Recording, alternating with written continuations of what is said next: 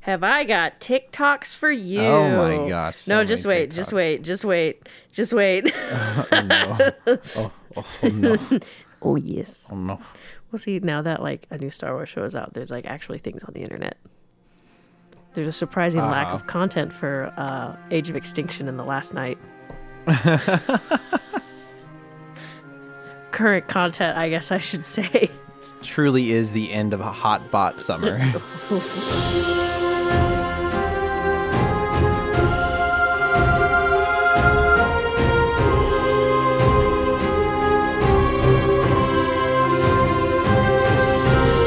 It's Thursday night, and we're in Rachel's apartment, which much mean it's Starformers night. We're Much mean. much meme, much meme for the But, meme oh, minute. wow. We uh, watched the first two episodes of Ahsoka last night. We're recording tonight because I had something come up. So apologies if you were wanting to listen to the episode on a typical Thursday. The two weeks in a row we're recording on Thursday. Um, did we record on Thursday last week? No, it was on Wednesday last week. We recorded on a Thursday recently. Was it two weeks ago? Ah, it's not worth. Man, I sometimes will listen to podcasts and be like, like, like people When- on the podcast won't be able to listen, like remember about their own podcast. I'm like, how that that's weird. How why, I can remember, why can't they remember? Sometimes Megan will text us things, and I go, "When did we?" s-" And I'm like, "When did we say that?" Uh huh. That's what, Like, that's what I'm huh? getting at. Is like it is actually pretty difficult to remember things about your own podcast. Weirdly enough. Welcome to Rebels and Robots, episode 32. I'm Cameron. I'm Rachel. and this is our weekly chat where we talk about Star Wars and Transformers. we uh, I referenced earlier the end of Hot Bot summer. We spent all summer you referenced that. we spent all summer talking about Transformers as a result of the new live action film coming out that came out summer. in June. And now we are back into Star Wars territory with the release of a new Disney Plus show called Ahsoka. And we will be talking about that here soon. But we always start the show off with uh, news and recent thoughts. And Rachel's typically our one who's good at the news part. Uh, what do you got, Rachel? It's been 1,997 days since our last Ezra sighting. Okay, That's it. that's it. Oh, I got other news, but that's the most important part. Um, so I don't know how much you have. I've got a decent amount. I don't have any news. All right, it's the Rachel hour. So, um, the official Star Wars um, Instagram posted a very interesting collection of character portraits. Um, and I just thought the combo was interesting. I just took a screenshot. So they said, see Chopper, uh, Hu- uh, Huyang, and Merrick in Ahsoka. And Merrick is the masked Mm, yeah. Inquisitor. And I just thought it was it was interesting. I was like, okay. He gets his own character poster. I don't know. I was like, where are you cooking, Filoni? Yeah, you know, there's there's one of two reasons why uh, Lucasfilm might push a character because they're important to the story, They sell toys. or the exactly. Uh, and he Will looks I pretty be cool. buying that figure? Yeah. Yes. He's Um, he's a purely visual character. He doesn't talk at all so far. He could definitely turn out to be someone. Uh, but as of right now, my guess would be he's just someone that they want to sell toys of. I was actually going to talk about that. There are some theories that people have on who he is. Uh-huh. Um, Star Wars fans have theories about a thing that's not done yet. I will get to that though because I don't remember what order, which TikTok it is that I posted. So, anyways, um, this isn't like news, but so it's Tuesday, and a former coworker used to work in my department, works in a different department, same uh, employer or company system. I don't know. Um, Empire, hmm, whatever you want to call it. Um, he messages me on our system and goes, "Still haven't watched Rebels, and Ahsoka starts tonight." LOL. And I message him back, "Well, I can give you a crash course if you want." And so, um, he was like, "Sure." So, um, I sent him this, and it looks long because it's on my phone. But I sent this quick summarize. This is very important for those of you that haven't seen Rebels. I said, so basically, Ahsoka is going to be Rebel season five. The last time we see Ahsoka is at the end of part two of The Twilight of the Apprentice. I guess technically you, we see her in the fourth season, but That's the last time we see her in the timeline. At the season finale of Okay. Yeah. Twilight Prince, the very end where she's walking into a cave. Um, she's rescued from being killed by Vader by Ezra due to time travel, world between world shenanigans. Parentheses, which is not an opportunity to rewrite slash reboot Star Wars, as the episode in season four explains why things can't be changed. She then goes on her Gandalf-esque Ahsoka, the White Journey of Self-Seeking. Um, Ezra disappears at the end of Rebel season four by sacrificing himself to save Lothal and by yeeting himself and Thrawn into hyperspace with no location planned out, so they've been missing. And I accidentally sent it early. And I said, oops, early sent. And my coworker sends me early send in all caps and a picture of Mr. Krabs where he's looking confused and it's all warped uh-huh. around him. Have you seen that one? Yeah. I just thought you would get such a kick out of that Why? Why? because I've been thinking about this for two days. I don't. I don't see the the gist that you're. I don't see what you're getting. he thought this was long enough.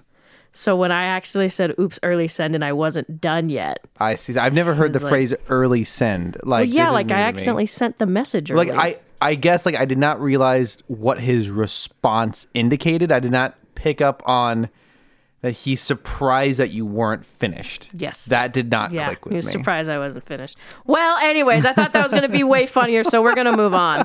Um, so, anyways, thanks to my coworker for putting up with my uh, shenanigans.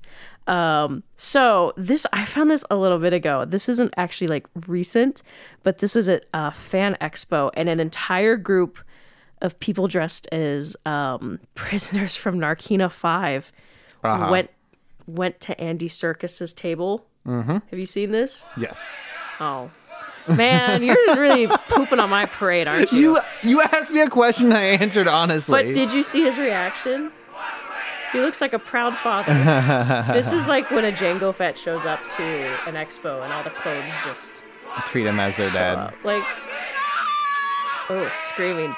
Look at him. He's cute. Look at him. We love Andy Serkis. That man has do. aged so We well. ugh, like a fine wine. Um I'm trying to find. I read a piece of trivia about Transformers 4, and I don't remember where I read it. Um, I, I guess I can try to remember, uh, read it, like remember it. Um, it was something along the lines of.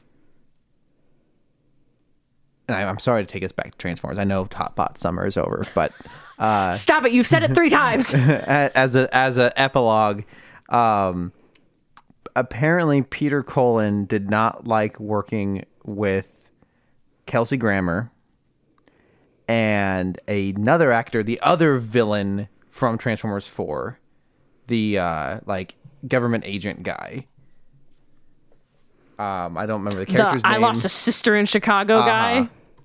and this i have a tough time believing this because i just don't know in at what stage of the film he'd be working with them because he's a voice actor and they're all live action I believe Peter Cullen. like I stand with Peter Cullen. i just don't i don't i'm not saying he's lying I, I think maybe this piece of information was wrong but nonetheless it is interesting because both have very like terrible deaths in the movie one f- gets hit by a football Peter from, Peter's word is law. One gets hit by a football, and th- that three. There's if this is indeed true, what? a football? Oh yes, Yeah, because he falls Mark out of Wahlberg a window. throws the football at so the guy. technically, it's fall damage with an assist from the football. the football is what knocks him through the window. yes, but it's the ground that. yeah, but him. that is what the football that's why is the football directly gets. re- that's why the football his gets death. the assist. If a person pushed someone off of a building and they fell and died, that person would be charged Dead. with murder. Oh. The person who did the pushing. So if you use a football to put to knock someone off of a building and it kills them, the football is the cause of death. Death by pig Well, the, like the result, like the result in the murder weapon, pretty much. Nonetheless, and then Kelsey Grammer's character just gets unceremoniously shot in the middle of an action scene. Um, but that also then you also have uh Mark Wahlberg's employee. Uh, do you, uh, do you remember the character name? Man, I it's all gone on my brain. This movie. The blonde guy. Uh, the one who dies early on. Yeah, unfortunately, that guy. The, Uh. T.J. Miller. Uh, he's also killed off in a horrible way. So it seems there's a weird like vibe to Transformers 4 where they just kill. I mean, I don't know if You Peter could have Cullen. ended the sentence there and it would have been right. I like we know T.J. Miller's death is a direct result of Michael Bay's opinion of him as an actor, but I wonder if Peter Cullen's opinion of the other two actors also resulted in their character deaths in some way. Maybe Peter was like, if you want me to come back, I'm not working with them again. Okay, so I want to see if I can find this uh, confirmed somewhere. So Peter Cullen didn't like working with. Peter Cullen hates Kelsey Grammer. I just I am just interested into like in what uh capacity did they interact? in the break room, probably. I. Because I just uh, am surprised. Um, I there's not really anything immediately coming up when I Google search that. Peter Cullen didn't like working with Kelsey Grammer in Transformers Four. Yeah, it's not popping up, so that might have been an errant piece of information. I just don't remember where I read it though. Unfortunately, I thought it was on the TF wiki, but I'm not finding on the TF wiki. There's also I'm now realizing a separate Transformers movie wiki. It's not on there. TF Wiki is the supreme knowledge. Yes, but I don't. I just don't remember what page. What is? How do you spell? Oh, grammar, not Graham. I don't know. This. I'm, I apologize. I meant to save the link and I forgot to. Um, what else news you got? So these are some uh some fun little TikToks. Um so I can find it. So this is Dave Filoni and Jon Favreau like meet the toys for Ahsoka. And it's just very cute. Okay. It's just I don't know, it's just something that brought me a lot of joy. seeing them for the first time? I love it. I mean, you do look forward to it. I'd be lying if I said we didn't. Look at that. Did you know that? Did that? It's just this video of them. That's the one you give your little brother to play with. yeah, and then you keep this one. See, you can keep that. So it's when like- I'm up north, it'll be like I never no, I can't wait. This is you giving me notes on the script. Let's hear it. Okay, Dave. Yeah, all right. It's pretty cool. Well, this is great. I love it. Whoa. There we go. Her voice is. It's just it's just very cute to see this thing that Filoni has worked on for years come to fruition. It is very cute. They're fun. They're a fun duo. Uh, Favreau and and Filoni. Speaking of fa- of Filoni, not Favreau, um, Filoni, sh- er, Filoni shenanigans apparently on the set of Clone Wars Don't with drop an, your phone. with an interview with um, Ahsoka's voice actor Ashley, and then mm, the one who voiced Obi Wan. That's terrible. I can't remember his name. Neither do I. I don't know his name. Um, I could think of it if someone told me, but so it's just very cute. And that this is what they're talking. Apparently, Filoni used to joke a lot about how he's going to kill off Ahsoka, oh, and so how Ahsoka would die. oh, sorry. You would always tell me theories of how Ahsoka would die. And I remember, seriously, I kid you not, it's like after the first season. Pretty funny. And it's after the first season, and he's like, hey, hey, come here. So let me tell you, I came up with the storyline of how Ahsoka dies. And he tells me, and I'm like, At the time, it was Darth Vader because that one was really cool. well, not. I mean, you gotta admit that would have been gripping television. Uh, do, do you remember actually that one time? No, I don't know this one. It was Probably not worth sharing. It was. Well, I can share it because it didn't happen, but it was. Is that true? It was Ventress. At Oh, one Ventress. point, That's a good one you too. had Ventress. Oh, oh, I do remember that. Yes. Yes. Yes. You had Very Ventress good. Very good. Taiwan. Yes. And it, I had to deal with this, the emotional turmoil of hearing. But it really my- got you someplace in the scene. You know, it really got you there. Well, you did. But at some point, the tide turned, and no one asked me how Ahsoka was going to die. They all said, Ahsoka lives, right? Ahsoka lives, right? Yeah, people started to get worried. They did. They started. That to was get worried. interesting. And then at some point, you stopped sharing theories of how Ahsoka died, and I was like, "Yes, Dave is going to make her live." And then he started talking about Satine. wow. Well, You want to explain this?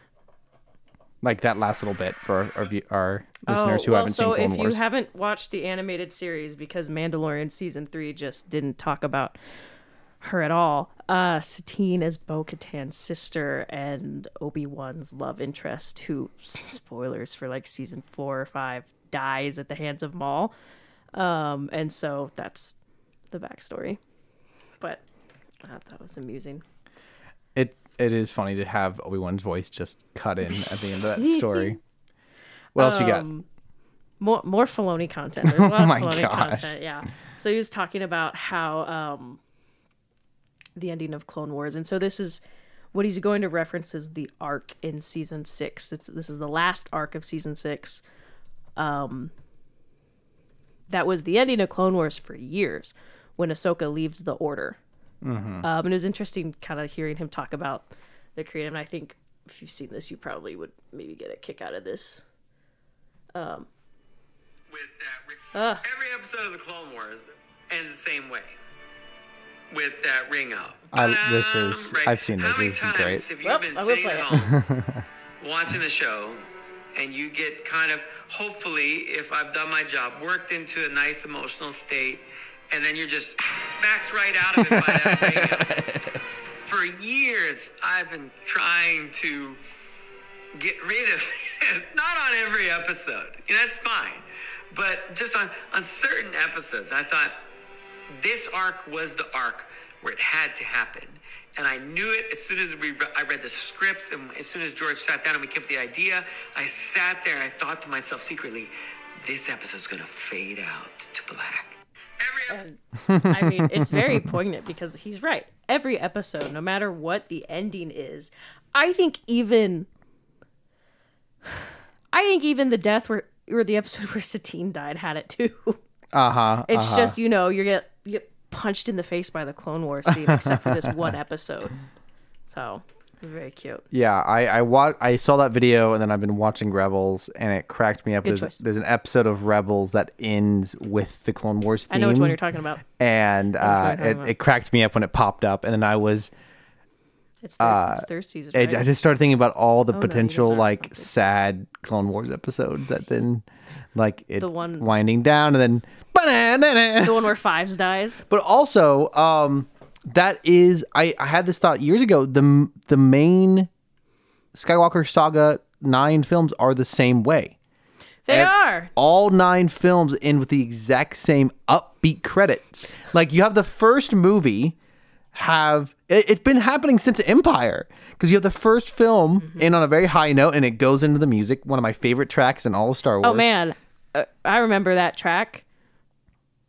yeah, uh, my wedding. Yep. Yeah. it's a track that I walked into my wedding reception to. by himself. I- Uh, yeah, uh-huh. she's that's gone. What, that's what he walked down the aisle. No, And- I'm kidding. kidding. then the next film, John Williams was probably like, "Okay, George, uh, that we have this this dour, downbeat cliffhanger ending. What kind of music do we want to use? Oh, just, just use Do the same again. one. Just we'll just use the same track. it It's again. fine. Don't worry Keep about it, John. it Take the weekend off, John. Because because we know George Lucas loves consistency.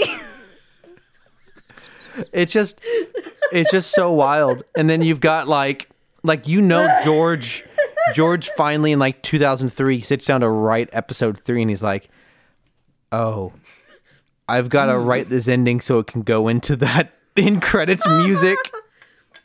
Because like he gets away with it from for, after Empire, he gets away with it with six. Six has a celebratory ending. One has a celebratory. Uh, Phantom Menace has a celebratory ending.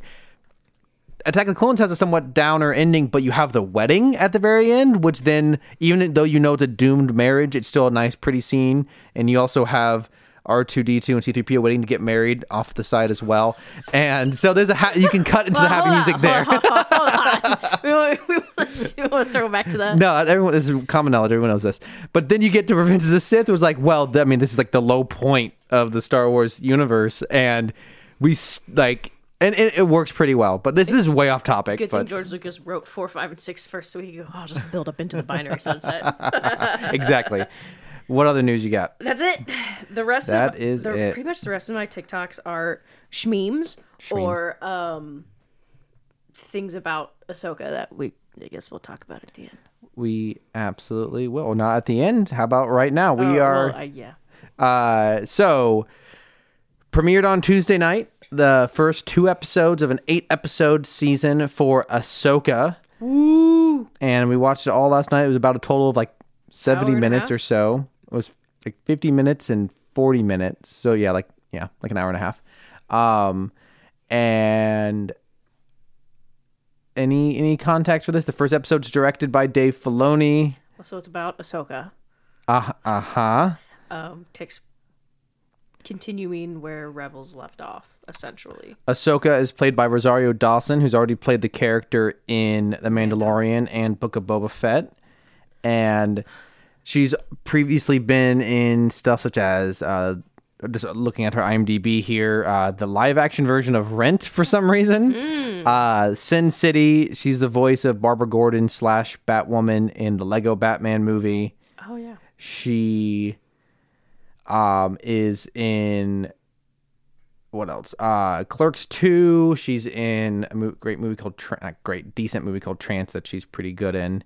Um trying to think of what other what else people might know her from she's um in all of the netflix marvel shows daredevil luke cage all that as the night nurse she was awesome in that I wouldn't have known that. I've never seen them. she I feel like there's like she's in a lot of different geek media. I feel like there's one more. That may have been it.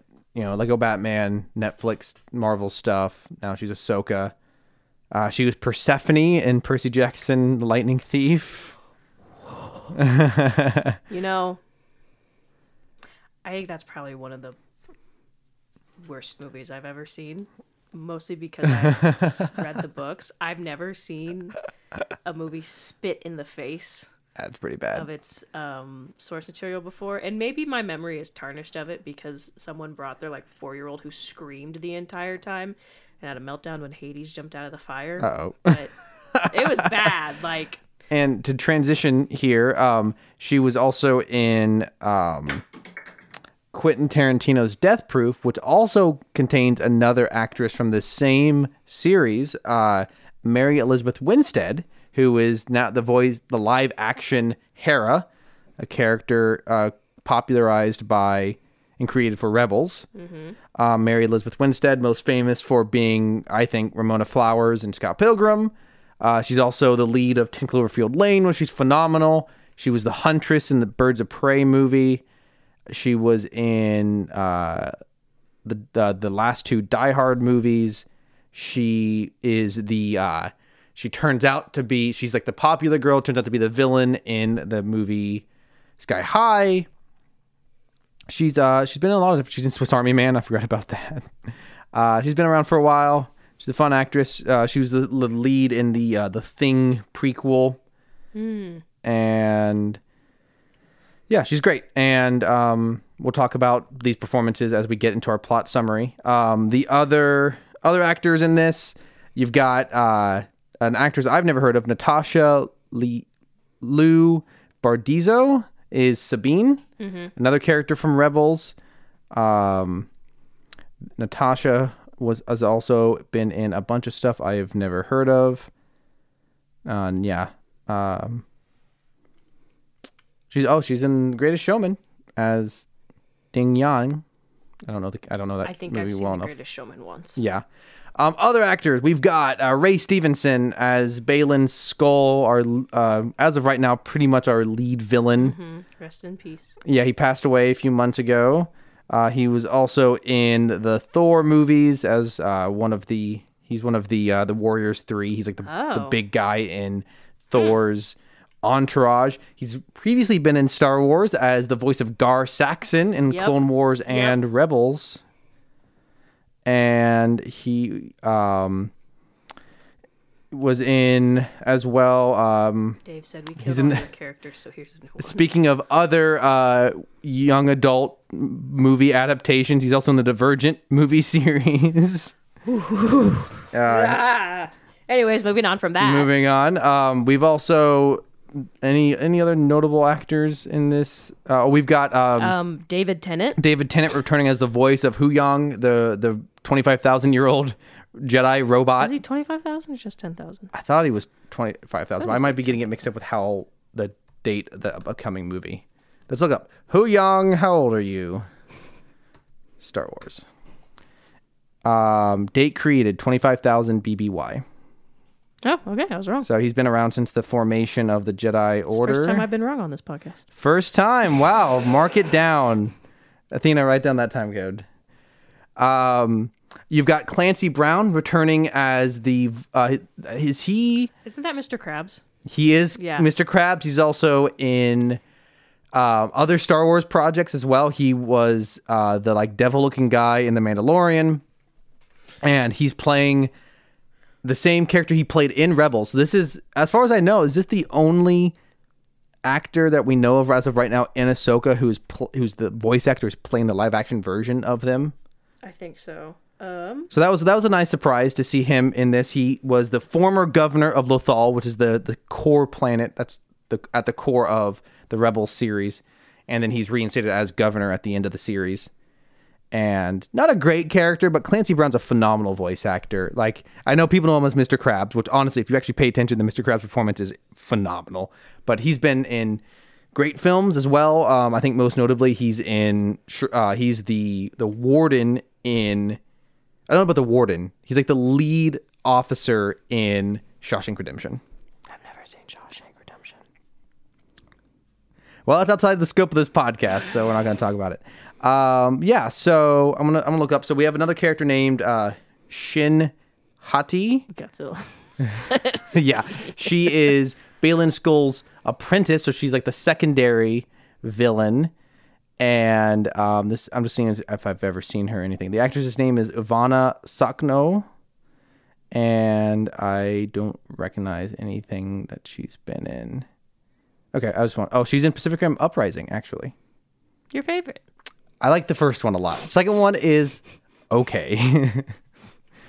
um, but she's doing so good. Like I think we'll, we'll get into the quality performances. So I just wanted to, to lay the groundwork for some of these actors, if if our viewers at all, We listeners, also care. Actress of Morgan Elsbeth, um, who was in Mando season two, Yes, is returning. She's the character that is in Ahsoka's episode um, with the Beskar spear. yeah. It looks like oh, it looks like she might primarily be uh, like a stunt performer. Oh, She's done quite a few stunts. I mean, she did a lot of stunts in that episode. That might be why they hired her. Yeah, interesting. Um, she's been in some movies and TV show, but primarily has been a, uh stunt performer for lots of stuff. So cool. You have to, that was a good note. So, um, first episode starts off um, with our villains uh, pulling pretty much a Heist. uh, Darth Vader esque move of Darth Vader in Rogue One on the Rebel ship at the end. So we've got Baylan Skoll and Shin, two former Jedi become mercenaries. They each have an orange lightsaber and dark like clothes. Inquisitors. Are they? They haven't really said in the show I mean, yet. I mean, my guess would be Jedi Inquisitor mercenaries. Yeah, especially given that They're there's still pretty inquisitor. the third person in the now they themselves don't have Inquisitor blades, but they're th- the third guy in their entourage. Uh, Merrick. Merrick does have a he's, his whole look is very Inquisitor. He's got the the spinning blades, so he was almost certainly an Inquisitor. Whether they were or not is yet to be revealed, at least in the show itself. But they at least are definitely Force users. Neither aligned at this time with the dark side or the light side. They're just mercenaries. And um, we do know that Baylan was trained as a Jedi, uh, given the information from the show. And uh, they each have white hair. So does that maybe suggest that they're potentially related? They don't have the same last name, but or maybe they're from the same planet. Maybe they just go to the same hairstylist. Yeah. Um, so they they break out Morgan. Um, what was her full it name? provides some contrast to their all black outfit. Uh huh. Yeah. So Morgan Elsbeth is uh, a character who appeared in Mandalorian season two. It's where we got the Beskar. I just said that. Yeah, I'm, I'm recapping Oh, just in case someone missed that.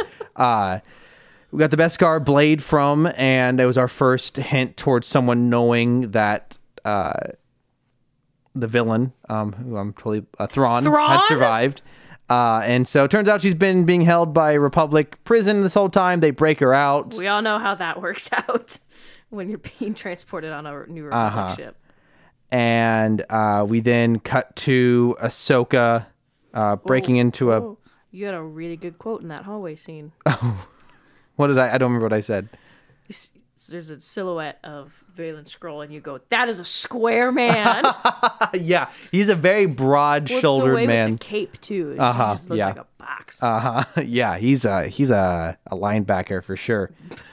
Um, and they're very stoic. They're very uh very uh withdrawn. But I do think they have kind of a funny introduction. They they land on the ship claiming to be Jedi, and the the the Republic officer is like, I don't. I don't buy that you're a Jedi. It's like, well, allow me to prove myself, and he just slashes through the guy with his lightsaber. That's one way to prove that you're some sort of Force user. Uh, we then cut to Ahsoka um, breaking into some sort of like a, like a sarcophagus or what, would- what would you temple? Yeah, a and Dathomirian temple. yeah, which we later learn. Yeah, uh, So Dathomir. wait, are- okay. Dathomir is uh, where Darth Maul is from. A very Also dark side people. Ventress is from.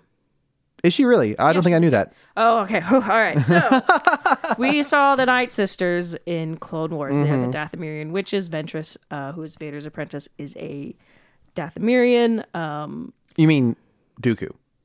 You said Vader. did I say Vader? Yeah. My bad. Dooku's apprentice. Um, so Dathomir has a very matriarchal society. Like uh, males like um, Maul and his brother Savage um, are basically second class citizens. We also see um, Merrin from Jedi Fallen Order and Survivor is a Dathomirian witch too. And after, I believe it was, I think it was the Battle of Geonosis. Yeah, it was between movies two and three. Um, after Ventress tried to assassinate Dooku after he betrayed her, he sent uh, General Grievous and a whole battalion and just wiped out the, that Dathomirian clan, aside from Merrin. And this is all especially relevant because in this episode we learn that Morgan is also a Dathomirian witch, um, and she kind of rounds off our, our group of villains. Um, so Ahsoka's in this temple and try and solves a series of puzzles, which you described as being very Jedi Survivor. Aggressively Jedi, Fallen Order, and Survivor. and she then gets a, a, a globe, which you also described as being very similar to the globe from Treasure Planet. And was I wrong? no, not at all. so not right. so so right. Um, someone online I saw in a review described it as um, it's pretty much just the first scene from Guardians of the Galaxy, just not fun or funny. oh. um, she then uh, leaves the temple, fights three uh, HK uh, assassin droids, which is kind of a fun.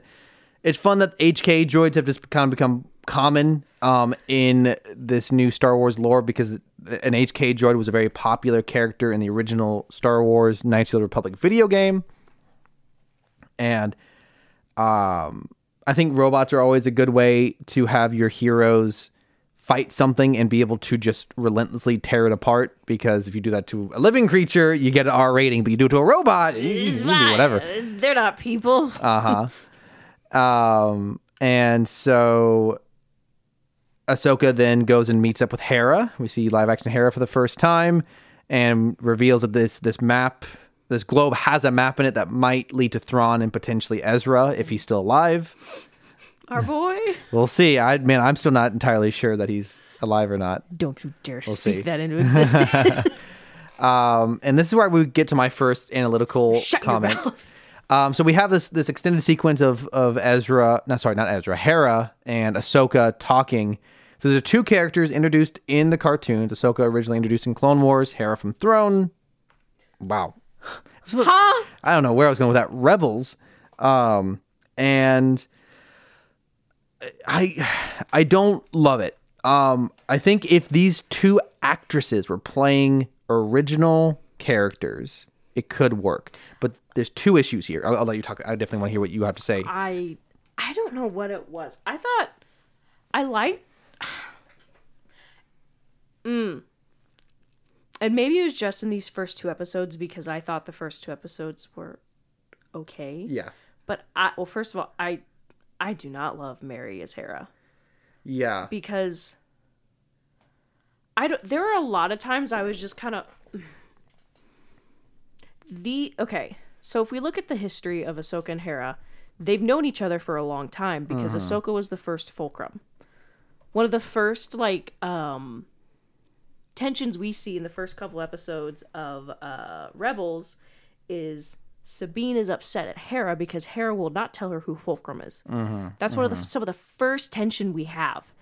Um and so I don't know, for two characters that have known each other for a long time, gosh, they felt like uncomfortable coworkers. And I'm not That's saying not a bad description. and I'm not saying they have to be besties, Mm-hmm. but gosh, not like it was very. It was just a very dull interaction, and I do not love Mary's portrayal of um, Hera Mm-hmm. because okay, yes, Hera's a general. She has to play things a little bit by the book. Hera's pretty spicy Yeah. she's pretty like her way or the highway and Mm-hmm. i don't know it's like she was too docile and i really i really hope that this casting of mary isn't just star wars nepotism. Yeah. because i worry about that. And that that is reference to the fact that she's married to Ewan McGregor and in that reality. yeah. So it just felt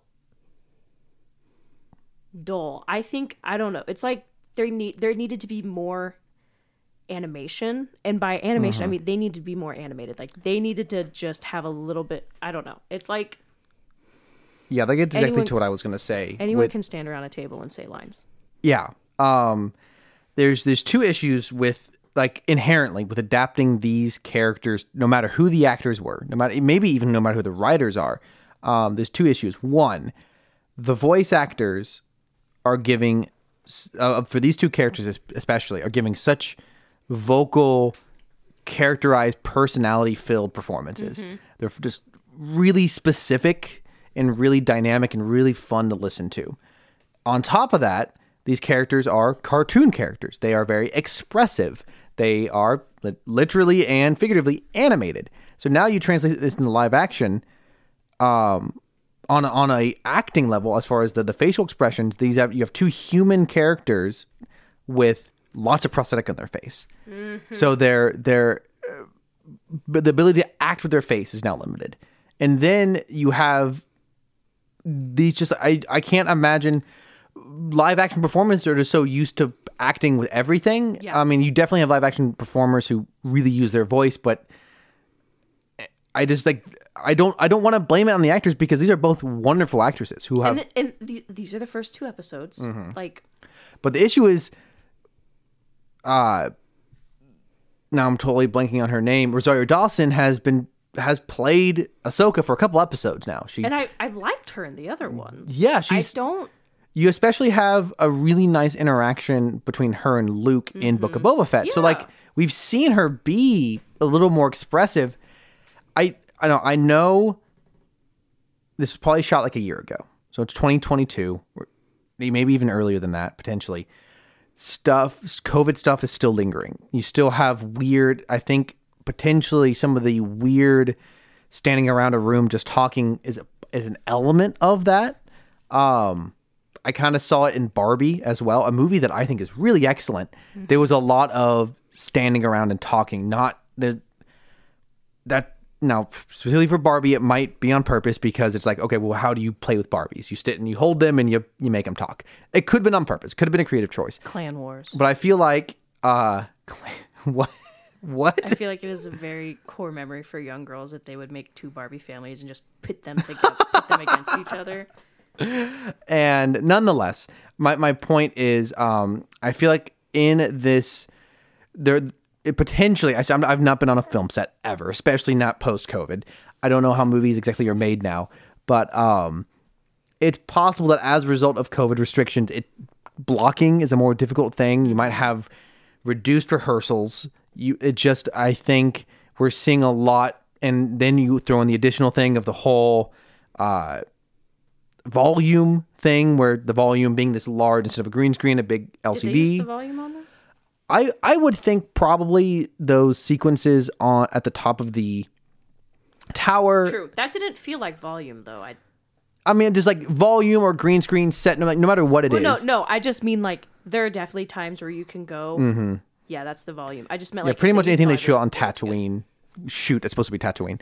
Um, there's just uh, everything is taking place in these Tatooine. very not on this show, but like in Star Wars in Oh. general. Anytime new Star Wars shoots something on Tatooine, it's the volume.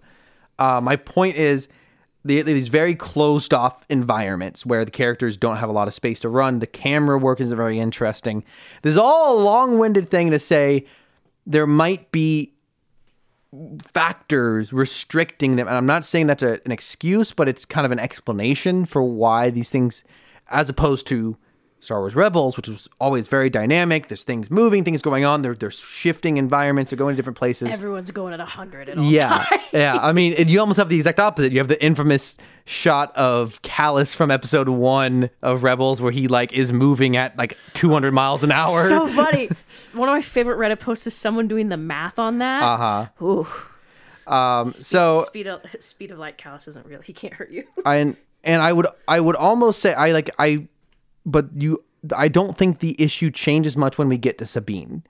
I uh, thought that too. So like she's doesn't have any prosthetic on, but yet her performance feels just slightly more energetic. But there are Not enough. definitely times where I was like, "This is the take you Yeah. guys went with." I, I think the desire is to make it feel like everyone's kind of run down by the war. True, which makes sense. Yeah. Like all of Rebels is kind of pre-war. Like like Rebels is about them getting into the war. Being rebels. Exactly. And then they all spend everyone who survives spends multiple years just sitting on Lothal waiting for the Empire to show up. Spoilers for your wife. She doesn't listen to this. Uh, uh, that's okay. Um, and it it makes sense why why these characters are, may end up this way, but it's not very engaging. They're like everyone being sad and depressed could actually be very engaging. Like it's but and, okay, so I'll flip it around. I think the show does work. It's not incredible, but it is still somewhat engaging when we cut to Baylan and Shin. They are They're having fun. they're in they're in black clothes. They're they're they're kind of just like them The standing ar- them standing around being stoic works for me. The tone there I think is solid. I will think it was really. I don't know if it was an homage. So obviously, there's a, um, you know, the hallway scene at the beginning. The jarring piano Uh-huh. was just. Mm, I didn't love it, but it's chaotic. I, from a musical standpoint, I'm not. Did, nothing from the soundtrack stood out to me yet, but like from a chaotic standpoint, it was kind of funny. Well, um, I have a note about the music as well here in a second, so we'll continue on with this, the plot summary. Um, uh, back on Lothal, there's a uh, they're like commemorating um, a, a chunk of Emperor's wall. Um, the commemor yeah, and um, it's it's a um, a mural that Sabine. So if you don't know, Sabine is a Mandalorian, but she's also an artist. She's kind of a she likes to spray paint. She Not likes to be tag walls. Satine the Mandalorian. Exactly. And she's supposed to dedicate and give a speech at the mural, and she's not there. And Um, this mural is important because it's what we see at the end of the Rebels season Yeah. finale. It's a it's a mural of the Ghost Crew, the core team from Rebels. She did Zeb dirty in that. He looks very silly. he looks goofy. Uh-huh. And so she we cut to her on a speeder bike running through uh, the long, long, long interstate that leads out of the the main city there in Lothal that goes to effectively nowhere. and we see a familiar, two familiar characters at yes. um, General Azadi, who is played by um, we just talked about him, G- Mr. Krabs. oh yeah, he's a general or a governor? He was governor at this point. Yeah.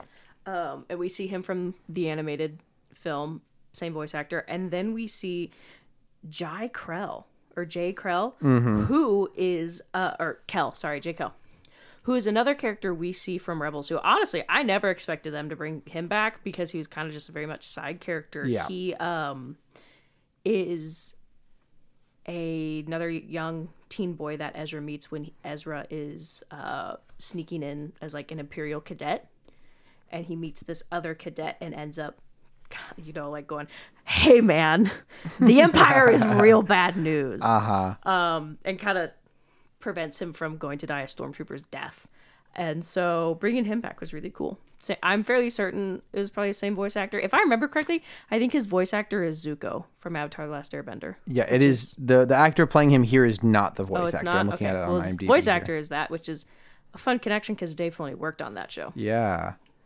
Um, so two like Republic uh, Rangers try to track down Sabine while she's on her uh, on her bike, and we cut to her, and she's listening to Star Wars pop, uh, Star Wars, K- pop punk, pop J-pop, punk. J-pop, K-pop, Star Wars. Yeah, it, it's got kind of a, a J-pop sound to Mm-hmm. it, or K-pop.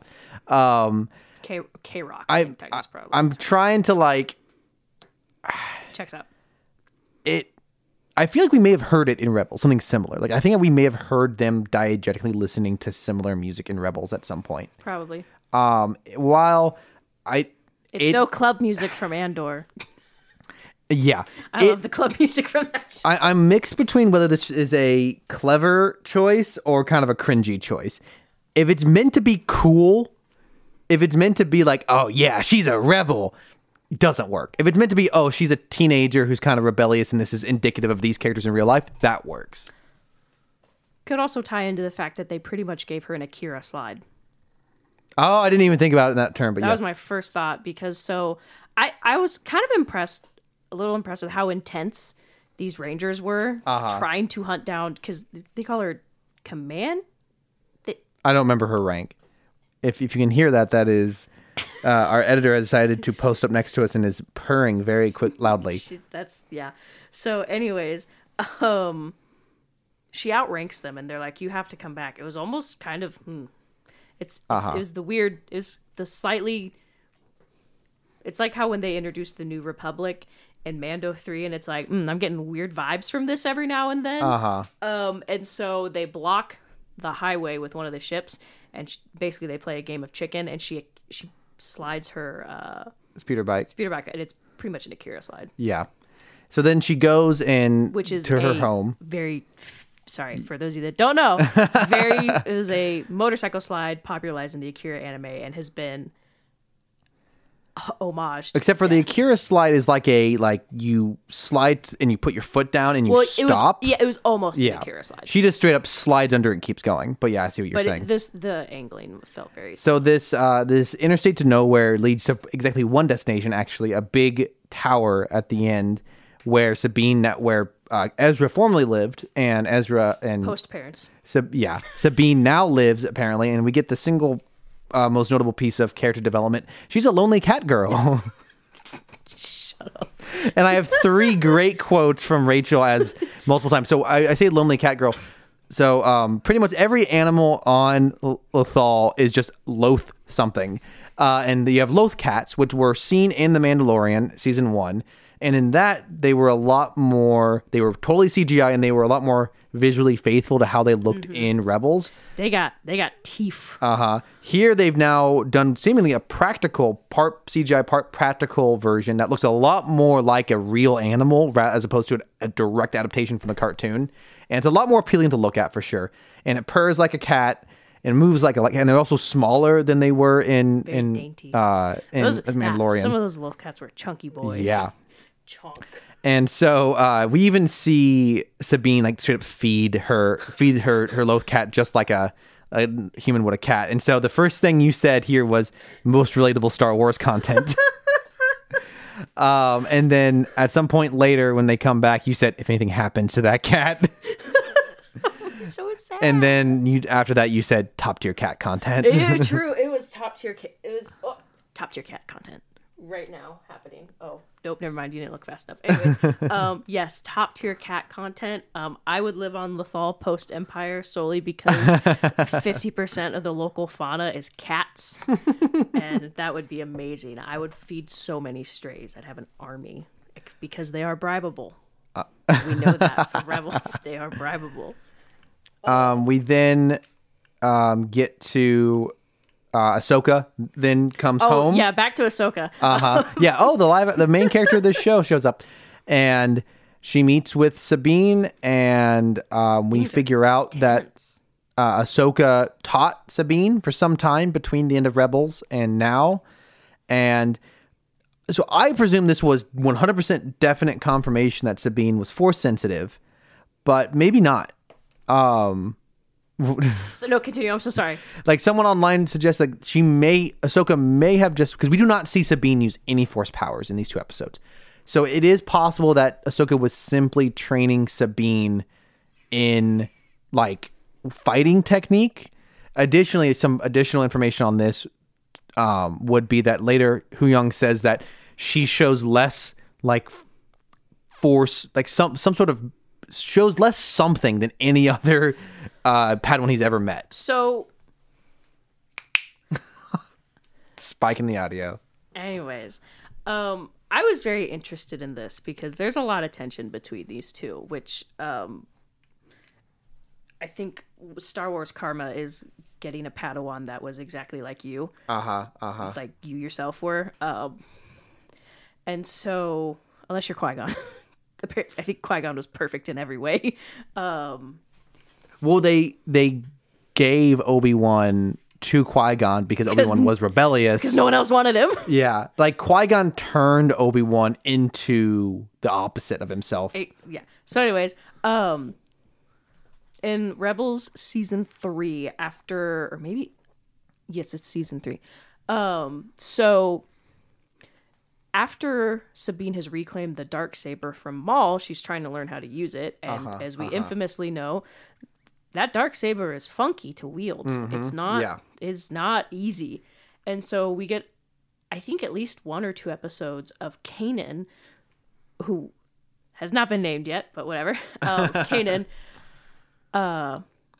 Who is a Jedi? who's a Jedi. Yes, he. Uh, we see him in Bad Batch. He is uh, Depa Billaba's uh, Padawan. Um, survives because the because Hunter lets him go in Bad Batch, um, and so we see him in Rebels. You know, he's teamed up with Hera. They have a book together. I haven't read it, but I've heard it's good. Um, anyways, Kanan has decided to train Sabine with the dark saber like he would normally like a Padawan. It is not working because the way he trained Ezra is just not the way he's going to train Sabine because they're so different. And so there's this episode where Kanan has to um change his teaching ways to help Sabine. And so there's a, he has a conversation with Hera, I think through like Comlink or something, and she's like, "Is it because she doesn't have the Force?" And Kanan specifically says, "It's not that. The Force lives in all things. You just have to be open to it." Anyways, so interesting. It's like poetry. Anyways, um, It's too bad that uh, uh, whenever Ahsoka decided to train Sabine, that K- uh, Kanan was not still alive to give Rip. Ahsoka this information. Yeah. So, um, mm. so, anyways, just very because it's kind of interesting because, and we see this in the sequel trilogy too. The Force is in all things. So, you know, kind of this idea of maybe she's a little Force sensitive. Maybe it'll take her a little bit longer. I don't know. But anyways, she trained somehow. Yeah. At, in some fashion, where we don't 100% know to what degree and what form, Ahsoka trained Sabine in the years between. And then they there something happened and that caused Ahsoka to leave and their relationship fell apart. And uh, Sabine has Ezra's lightsaber, Yes, and she's modified. which I called. Anyways, Yeah. Um, so then we move on. Uh, so there was security footage of uh, the two Jedi mercs attacking the Republic ship, and Huyang's able to Quizimerks. very nice, and uh, Hu Yang is able to scan the the footage of their lightsabers and then check it with his database of of lightsabers from uh, when he worked for thousands of years with He's- Jedi. He's taught Jedi younglings how to build their lightsabers for Mm, Yeah, years. yeah. And he is able to recognize Baylan Skoll's lightsaber, and he says, "Baylan Skoll is a Jedi that disappeared at the end of the Clone Wars." yeah, that uh, that happened a lot. There's a lot, a lot of them. Phenomenal. 10 out of 10. Thanks, Huyang. Appreciate that little bit of analysis. Amazing. and we then um, in that same sort of sequence sabine steals the globe from uh, Ahsoka. Also, I've, I we've got to mention a small detail, but I think somewhat important in in retrospect. Ahsoka did not have any desire or intention to go to Sabine for help. It was Hera who Yes. uh, just convinced her to do so. Um, I think that was another thing. I thought when um I did like I was actually surprised they they even mentioned it at all because sometimes you never know with these shows if they're actually going to mention characters or not. Mm-hmm. Um, when Ahsoka says this can help us find Thrawn, and I did like that they did have Hera go and Ezra Yeah. or ref. I was like, oh, we're actually getting the name drop. Okay, Mm-hmm. Yeah, sure, sure. Um, Because so as opposed like they don't, no one's mentioning Satine anymore, a character that was really important no, to. but we got Bo Katan's dad for some reason. yeah, like Satine is important to Bo-Katan and Obi Wan, and we've seen these characters a lot. Obi Wan had his own show. Satine, it- pretty much it's her show on The Mandalorian now. Neither character, sorry, Bo-Katan, Mandal- I don't know what I said. I'm gonna restart just for clarity. Bo Mando. Mandalorian season three is pretty much Bo-Katan's show. Never mentions Satine whatsoever. Which is Uh, like maybe like for a second. kind of important. Yeah. So um, Sabine uh, is able to crack like the you know rotating the globe and getting it to activate a map And- that then reveals that there's a a like a pathway to another galaxy. And so it, Ahsoka had asked Sabine not to take the Mm-hmm. key because it's very important because obviously that is what the bad guys are looking for as well. Mm-hmm. Um, and so Sabine does not do that. TM. uh, and so the separate uh, galaxy opens up a lot yeah. of very interesting theories from both legend from uh, like a lot of legends content from I was gonna go for it the Yuuzhan Vong who are um, a species from another galaxy who wreak havoc on the galaxy and then also a possibility of the Grysk which is another uh, warmong oh, well I don't know a whole lot I don't know a whole lot about legends. I know enough. Um, another very similar antagonistic empire. And so pretty much as soon as she figures this out, um, she goes and outside and stares wistfully into the distance, and more of the uh, the HK assassin droids show up, as well as uh, the Merc Jedi girl uh, Shin, and uh, Ahsoka fights her with a lightsaber. Sabine. Sorry, yes, Sabine fights her with a lightsaber, gets stabbed. Very off center though, not the Qui Gon Ah, stab. yeah, Very uh-huh. off center. That was like just like a right lung stab, probably. And Shin escapes with the the key. the key the the globe and that's the end of episode one I for real am good. Like, mm, I think it is. I thought it was. Mm, I don't know how to word it. I would one thousand percent make fun of Ahsoka for not looking at that sphere and going. I wonder what happens if I match the markings up. Uh-huh, Because uh-huh. that's how Sabine unlocks it. Yep, pretty After much. like eight hours of pondering this thing, that is the f- personally. Now I'm no, I'm I don't live in the Star Wars universe, but my first thought would be Rubik's cube and try Uh-huh. to Rubik's cube my way through it because she turned it three times and Uh-huh. I was kind of like, you're gonna tell me you looked at this thing for eight hours and you didn't think to give it a little, give it a little twist. Mm-hmm. Anyways, I would make fun of someone for the rest of their life for that because I'd be like, wow, no one decided to give it a little twist, just a little, a little crank. so episode two sabine is fine i my jaw actually dropped when she got stabbed. I thought are they gonna kill sabine? Are they going to like like actually put her down for a lot of the episode? Like is this gonna be ahsoka's motivation for the rest of the show? Is she gonna be severely injured? It, it's really It- nothing. It was. I mean, I feel like what would have probably done the same effect is if they like just pistol whipped her hmm. with a lightsaber. yeah. Like I, I don't like. And- bam. with the There's kind of an interesting element going on here of the first episode's called Master and Apprentice, and you have it reflected on each side. You have a master and apprentice of the villains, but they are united, and there is a very clear, respectful master and apprentice relationship. Whereas on the other side, you have a master and apprentice, but they're they are re- ruptured from one another. They are not even they're barely master and apprentice at all.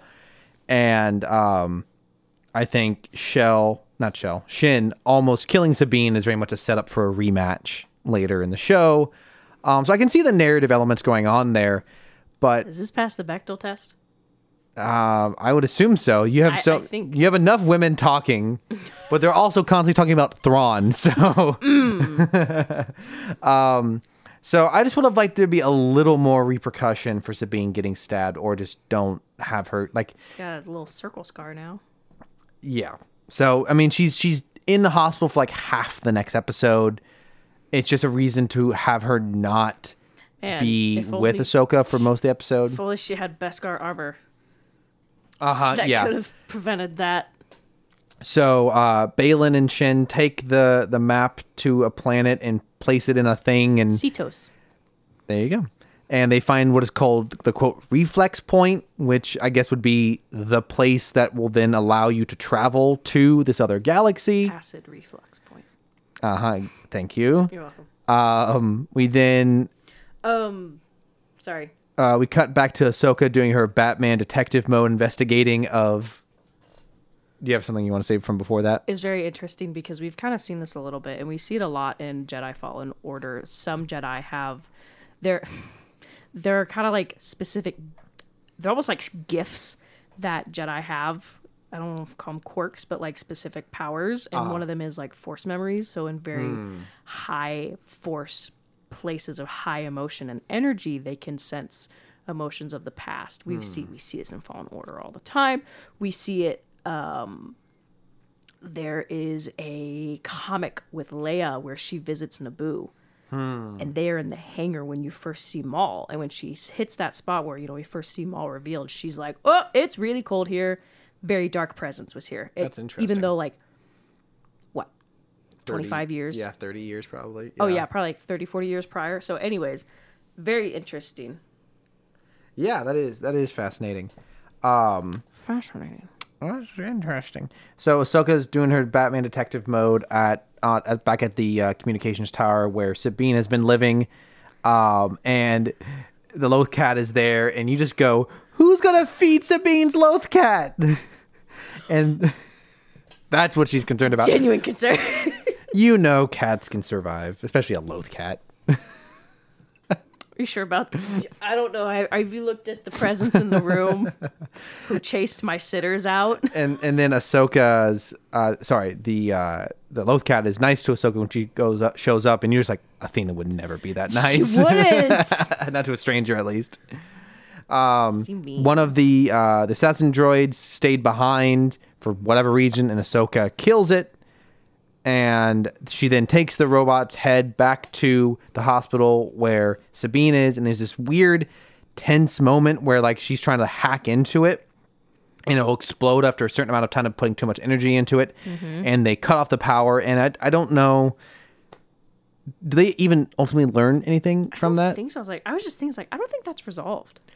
I Other think it was the fact that Ahsoka and Sabine can't really stand to be in the same room as each other. I think it was yeah mostly just a scene that that further illustrated the the tension between Sabine and Ahsoka but it is a we- like you know it's not going to explode so I don't know what the point of that that tension was She used up all her plot armor in that episode. but something something leads them to want to go to Corellia. Do you remember exactly what leads them to that piece of Um, information? that is where actually did they find something? That is where um The droids were manufactured.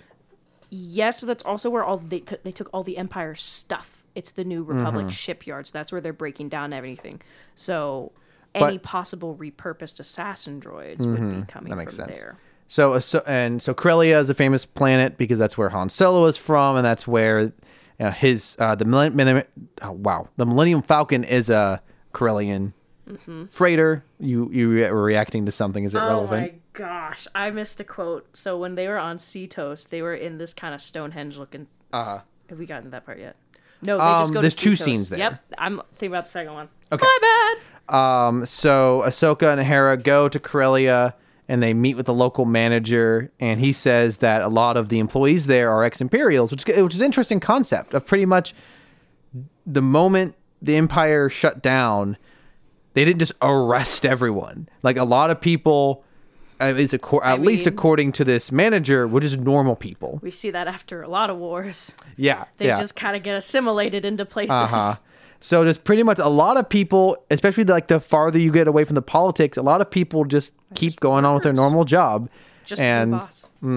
but it does open the door for there to be imperial loyalists acting like they are assimilating, but actually they are. This is kind of the underlying threat to the new republic is who is with us and who is against us, and it's kind of it's difficult to know who's who. and we see um I was going to say I mean we see that with we see that's where they're leading the new republic to have gone wrong we saw that in Mando season 3 Mm-hmm. again one of my favorite episodes is the one with Dr. Pershing Mm-hmm. Absolutely. my favorite episode es- I episode totally two. Agree. I think my mom texted me, "Is this important?" I went, "Yes." um, we see, and you know, honestly, I think Dr. Pershing's character is so up in the air that we still. He was so in between that it's almost like it really feels like this guy might have actually just gotten caught up on the wrong side, Yeah, Um, which almost kind of makes his end a little more tragic. yeah, Oh, I mean, it's really bad, anyways, but tragic. But so we see that with the New Republic dismantling the entire army and not putting something in its place which is somewhat aside from the contradicted. It's somewhat contradicted in this episode. Yes. They say that they are scavenging all the former Imperial ships to make a new fleet for the Empire, but in Mandalorian, they said they mm-hmm. were totally decommissioning the fleet. And doesn't Hera say, "Are we building a new one?" Doesn't she make a comment about that? Oh, so, well. Oh, we're more she- about the hyperdrive. That's what th-. There's a giant hyperdrive, then she says we're not Yeah. building anything big enough for Yeah. that. So th- there's a bit of a contradiction here. I think what this show is saying is that the um, the New Republic is building up its defenses, but not not building up. Just like they ha- they are establishing a Mm-hmm. fleet, but nothing major. Because they're trying not to just appear like a new empire with a bunch of big star destroyers. Yeah.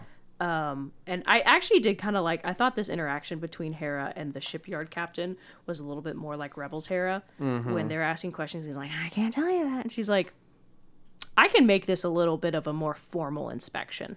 Yeah. That felt a little closer to like normal Hera. that yeah that is probably the most interesting elements that hera gets in is in this this sequence where she starts pulling rank on this guy who's Mm-hmm. Yeah. trying to like stonewall her Yeah. And trying to like wrap her up in bureaucracy and she's like i'm a freaking i'm a general i'm gonna get what i want i think that that's a cool element of her character now she's just like i'm going to blow through uh-huh and so while they're getting this tour of the corellian uh uh, factory, we cut back to ever. yes, very long.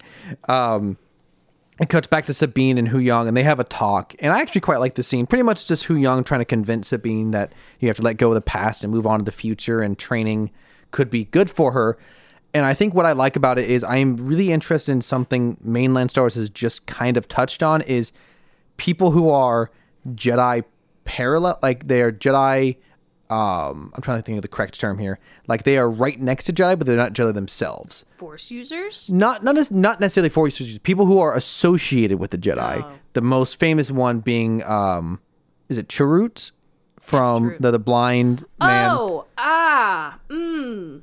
It was true. the other Guardian of the Will in in No, I was Rogue thinking One. Guardian of the Whills. That's what yeah. I was thinking. Yeah. yeah. The Guardian of the Whills are Chirrut and Baze. yes. Um the Guardians of the Whills are not Jedi themselves, but they are guardians of of Jedi knowledge, of Jedi like temples. More monk. Yeah. Than like the Jedi were. the Jedi are more like monk warriors, Mm-hmm. whereas J- Guardians of the Whills are more like like monk like If you- monastery If you monks. play Civ, this is like your apostles versus your like uh your monks there you go. because you can fight with the apostles. And so I I was always fascinated by that character, uh, those two characters, those two Guardians of the Whills. As and then now Huyang you, want me is get, a you want me to get the action figures out? I'm I think we're good. We we what we uh so uh Huyang is a 25,000 year old Jedi robot man. Who is so this guy this thing is like he's older. 25 he's older than High times- Republic. He's older than Old Republic. Yeah. he was there at the start. He's 25 times older than Yoda. Um, he's tr- he's been involved with the training of like most Jedi, um, and but he himself is not a Jedi. Obviously, he's a robot, but he has all this Jedi knowledge and wisdom and respect for the Force. So I think that kind of character is interesting to me. Someone who's like isn't even a warrior, like uh, kind of is almost the um the tragedy we see in Star Wars of the Jedi is they want to be peacekeepers, they want to be peaceful, they want to study the Force, but they're constantly getting wrapped up in politics and war, and they never get to be what they want to be, where they should be. Whereas Huyang kind of is like untouched by whatever, like 25,000 years. He's seen the Jedi and the Sith come and go. He's seen you know, the rise and fall of the Republic. And he's still pretty much the same guy, what I think is an interesting character. And he's he's bestowing this wisdom upon Sabine. Sabine's the opposite. Sabine's a young character. She's a Mandalorian. She's ready to fight. She's very hot headed. You kind of see, I think, the implication of her running from the war, the Rangers in the first episode is no matter what, she's not going to like power. She's not going to want responsibility or authority, even if it's the good guys now. She just, it's built in her to not be a part of the system, not to, to not be a part of. And I think that's the reason why you probably see her not going back to Mandalore. Because if she goes back to Mandalore, she has to be royalty. She has more responsibility and more power that she'd have to assume there. She just kind of wants to. She doesn't know what she wants to be, so she's almost the opposite of Huyang. And I think that that conversation is engaging and interesting. would probably go, please get the dark saber back. please be um ruler. Please be ruler. Uh huh. Um, so we go from that scene back to Ahsoka and Hera, and they get am- ambushed by Imper- Imperial Loyalist. Who could have seen that coming? Um, You missed a part. Okay. Important part where we do go back to see toes because Yes. Morgan shows up. you went with- back to see toes. Why are we looking at toes? I did say that. Stop it. You're gonna summon uh Quentin Tarantino. Tarantino. we already invoked his name once. We say it again, he will appear. not allowed in my apartment. um, back back to Seatos. Um, and so Morgan shows up and takes the little um planet ball and uses Dathomirian witch magic to activate it, and Mm-hmm. it showcases like a very large map, very akin to Treasure Planet. And I just- so I just want to clarify just real quick for people who aren't familiar with Dathomirian, which is it's still just the Force. Like It's it's like a corrupted version of the Force. yeah, it, it's not like there's the Force and then there's magic. It's all just the Force. Yes. Um, and so, you know, they they ask her who built this, and she says an ancient people. And you go, the Purrgils built this. So the reason I said that is because so pretty much this this map is like projecting all these these like hieroglyphs and images very similar to what Rachel talked about earlier, the world between worlds, the time traveling space in Rebels. And when it's like projecting the hieroglyph of the other galaxy around it are the space whales who can travel through hyperspace, the what are called the Purrgils. So when he when they said uh, an ancient people, I said the Purrgils. so my thought was um, the Zephonians, um, which are a very ancient sentient species that we are introduced to in Jedi Fallen Order, and I and so they they were like ancient. They're native to the planet Zeffo. Um, many of them uh, could wield the Force, and I do have this on Wikipedia because I wanted to make sure I got the quote. I got the info, like the direct uh, terminology right. Um, and but they refer to it as like life wind. So they are like thousands and thousands of years. But there's a very interest in interesting, very interesting quote um, from a Zephonian sage recording. If they could master the Force, they were sages. Um, and we find this in Jedi Fallen Order. I offer this record of our civilization to those who will follow. Despite our wisdom and technological achievement, we face extinction. Dogma blinded us to the path of balance, and gradually we allowed our pride to corrupt us. The greater control we sought, the further we fell into ruin. I lead the remnants of my people into the great unknown, hoping that we finally find peace. And they left for the unknown regions, which is a part of the galaxy mm-hmm. that are unknown regions. Beyond the edge of the map at World's End. But so I, th- gosh, I love that movie. Anyways, um, very reminiscent of the Jedi. Dogma blinded them, led to corruption, and the more they tried to control, the more they fell apart. Um, and so my thought was, did the Zeffo build this? Is this how they yeet it? But if it's to an entirely different galaxy, hmm, that's like technically outside of the outer regions. Anyways, ooh, we might get live action Cal Kestis. Anyways, uh, so I thought that that was my thought, but we get this rumored myth- mythological pathway to Peridea, which I've never heard of before, but Baylan Skoll says it. Mm-hmm. And I think it's supposed to be this mythos thing. Um, but so, you know, they're like, we need to create preparations so we can finally go get Thrawn. And Baylan sends the masked inquisitor Marrok to um, Corellia to get the final supplies. So this is where we kind of get our smash up of characters. And also, is it in this sequence that one of them, I would assume Morgan, is like hearing Thrawn's voice? Yeah, there's a weird point where she's hearing a voice and she's like, Thrawn calls to me. And I was like, hmm, that's weird. Yeah, and that's if it's Thrawn, how is he doing it? How is he talking to someone from another galaxy? So- and if it's not Thrawn, that's even like I think more interesting. If someone, I, I think it'll be interesting if at the end of this show it turns out both sides get disappointed, Ezra and, uh, I, I mean it's po- look, who knows what'll happen. It is possible that Thrawn is not alive, and that some like there's like someone masquerading as him in order to come like. And I'm saying it's possible. Who painted themselves blue?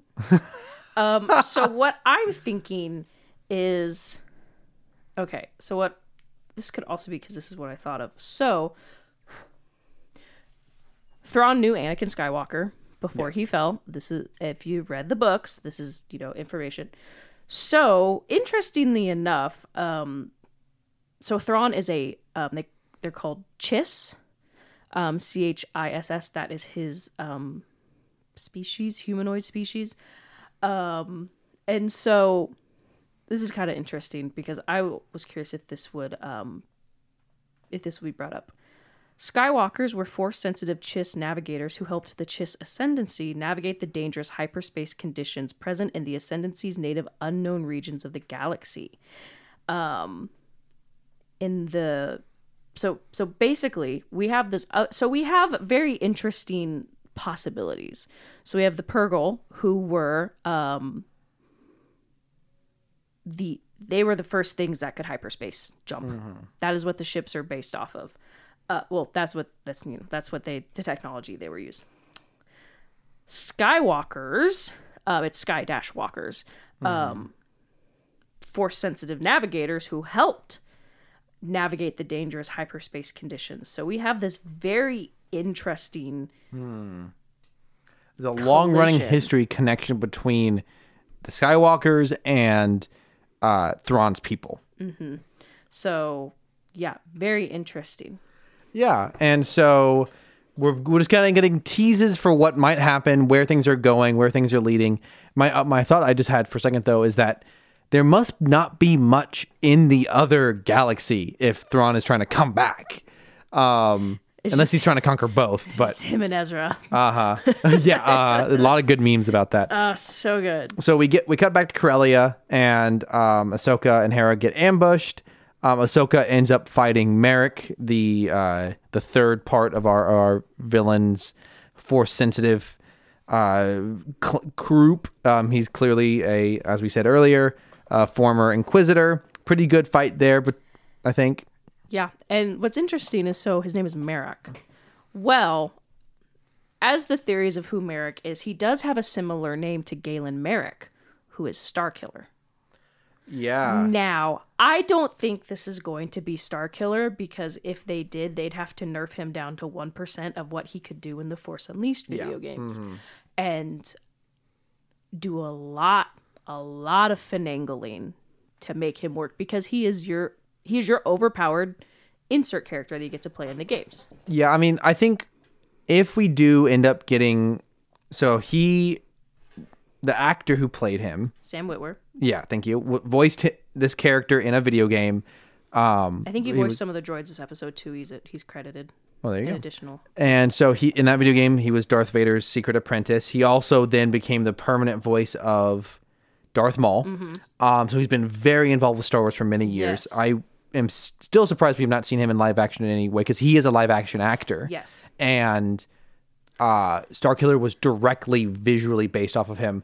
And I mean, like I said, I think a great inspir- a great introduction to bring in Galen Marek. I mean, they're they're going to have to nu- like nerf him. They in some way or form. They're going to have to do it. I think he would be a perfect first brother Inquisitor. Yeah. So that's the popular fan theory is that he will eventually That's my show up. My popular theory. What are you Yeah. talking about? He's not going to show up as straight up Starkiller, just as a An Inquisitor. an Inquisitor. Um, I think if they are going to do that, this would be a weird way to do that. Yeah. Because he would be a major selling point to Star Wars fans. Yes. Just to have him in a show. Yeah. And to like conceal his identity. That's why I feel like it's more of a just Yeah. homage. yeah. Unless they actually put Sam Witwer underneath that thing, we're gonna find out in the last episode of the season. So then Hera gets in her ship, and so okay. So what the ignition point for this whole sequence is there's a giant uh, hyperdrive unit that's being shipped off planet, and it turns out that one of the same HK droids that attacked our heroes is leaving with the the hyperdrive unit. So Hera and Ahsoka want to try to stop that. Ahsoka hops in. No, sorry, Hera hops in her ship, flies after it. The and the entire commanding office of this Mm-hmm. shipyard are Imperial loyalists. The And- entire bit. Yeah. And um, we get the return of everyone's favorite war criminal, Chopper the droid.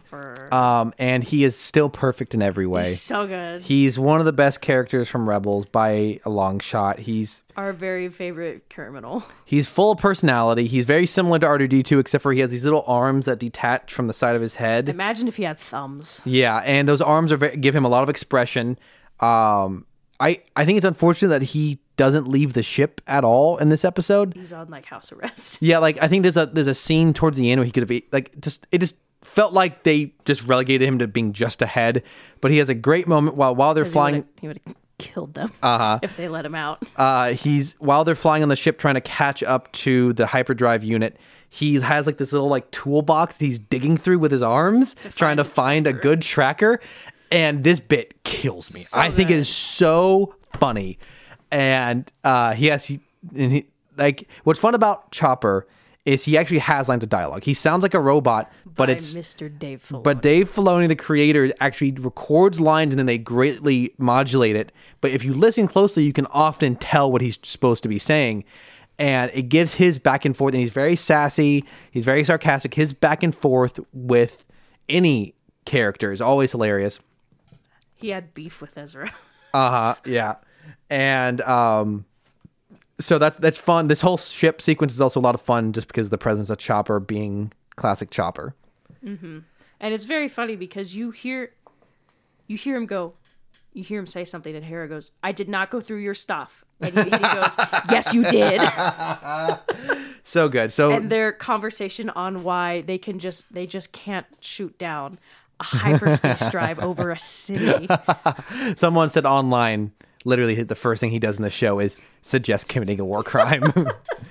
um, they successfully get the tracker onto the ship.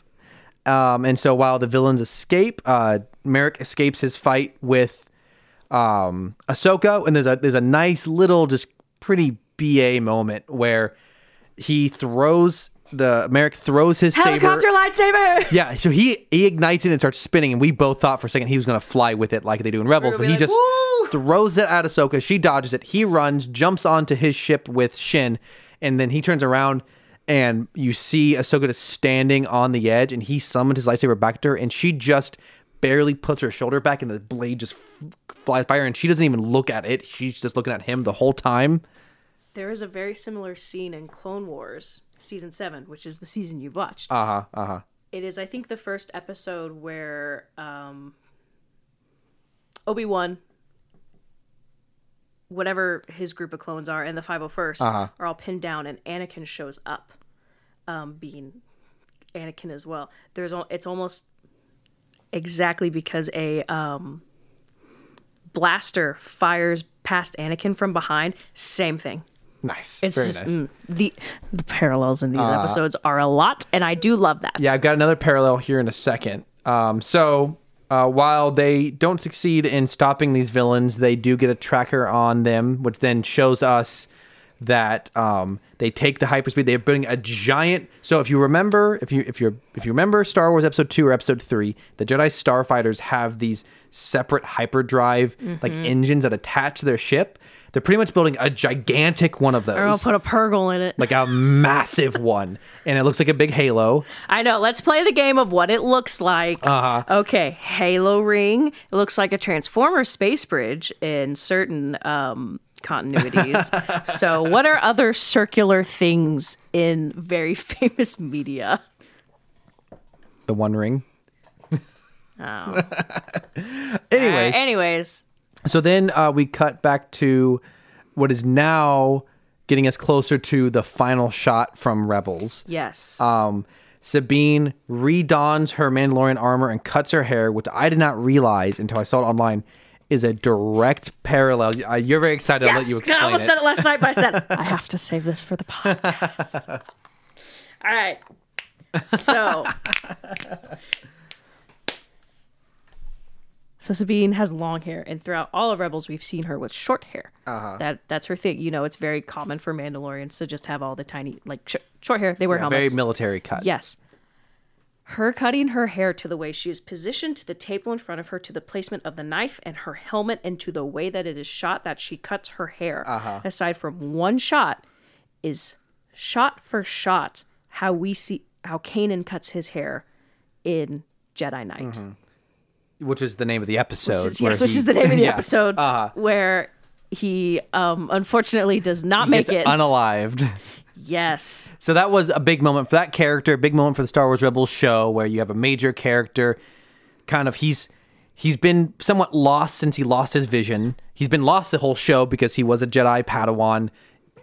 When Order 66 happened, he's one of the few Jedi who survived, one of the probably 2000 Jedi who survived. Um, Hey, out of like te- out of out of like 10,000 bumping down to 100 and 150 200, that is an extinction level event. Yes, we've talked about this. We're not going to go into it. Um, he kind of through losing his vision, taking on um, Ezra as his his very difficult apprentice.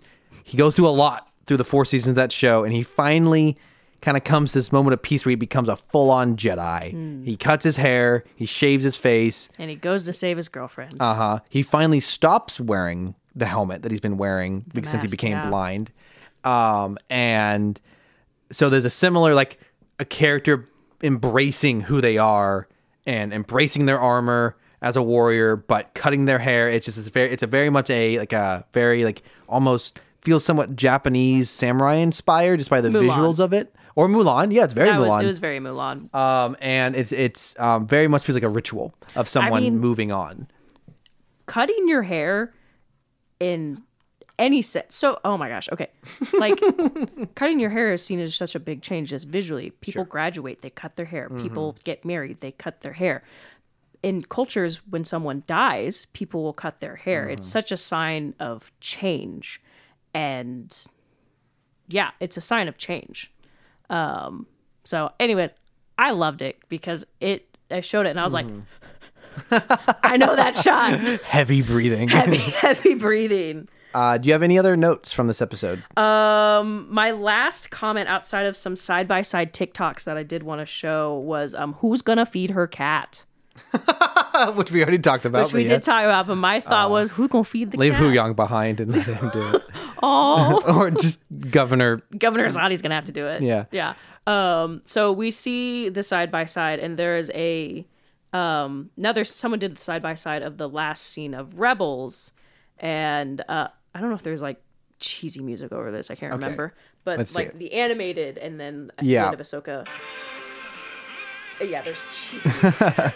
But you know, like it is the mural that she's painted, you know, it's almost it is very, very exact. We just have a different outfit for Ahsoka. Yeah, so this is very visual. Just to summarize it for the podcast listeners, is a, we're just watching a video of they have at the end of episode two they have recreated the the final moment um, from Star Wars Rebels, and it's just pretty much Sabine and Ahsoka reuniting.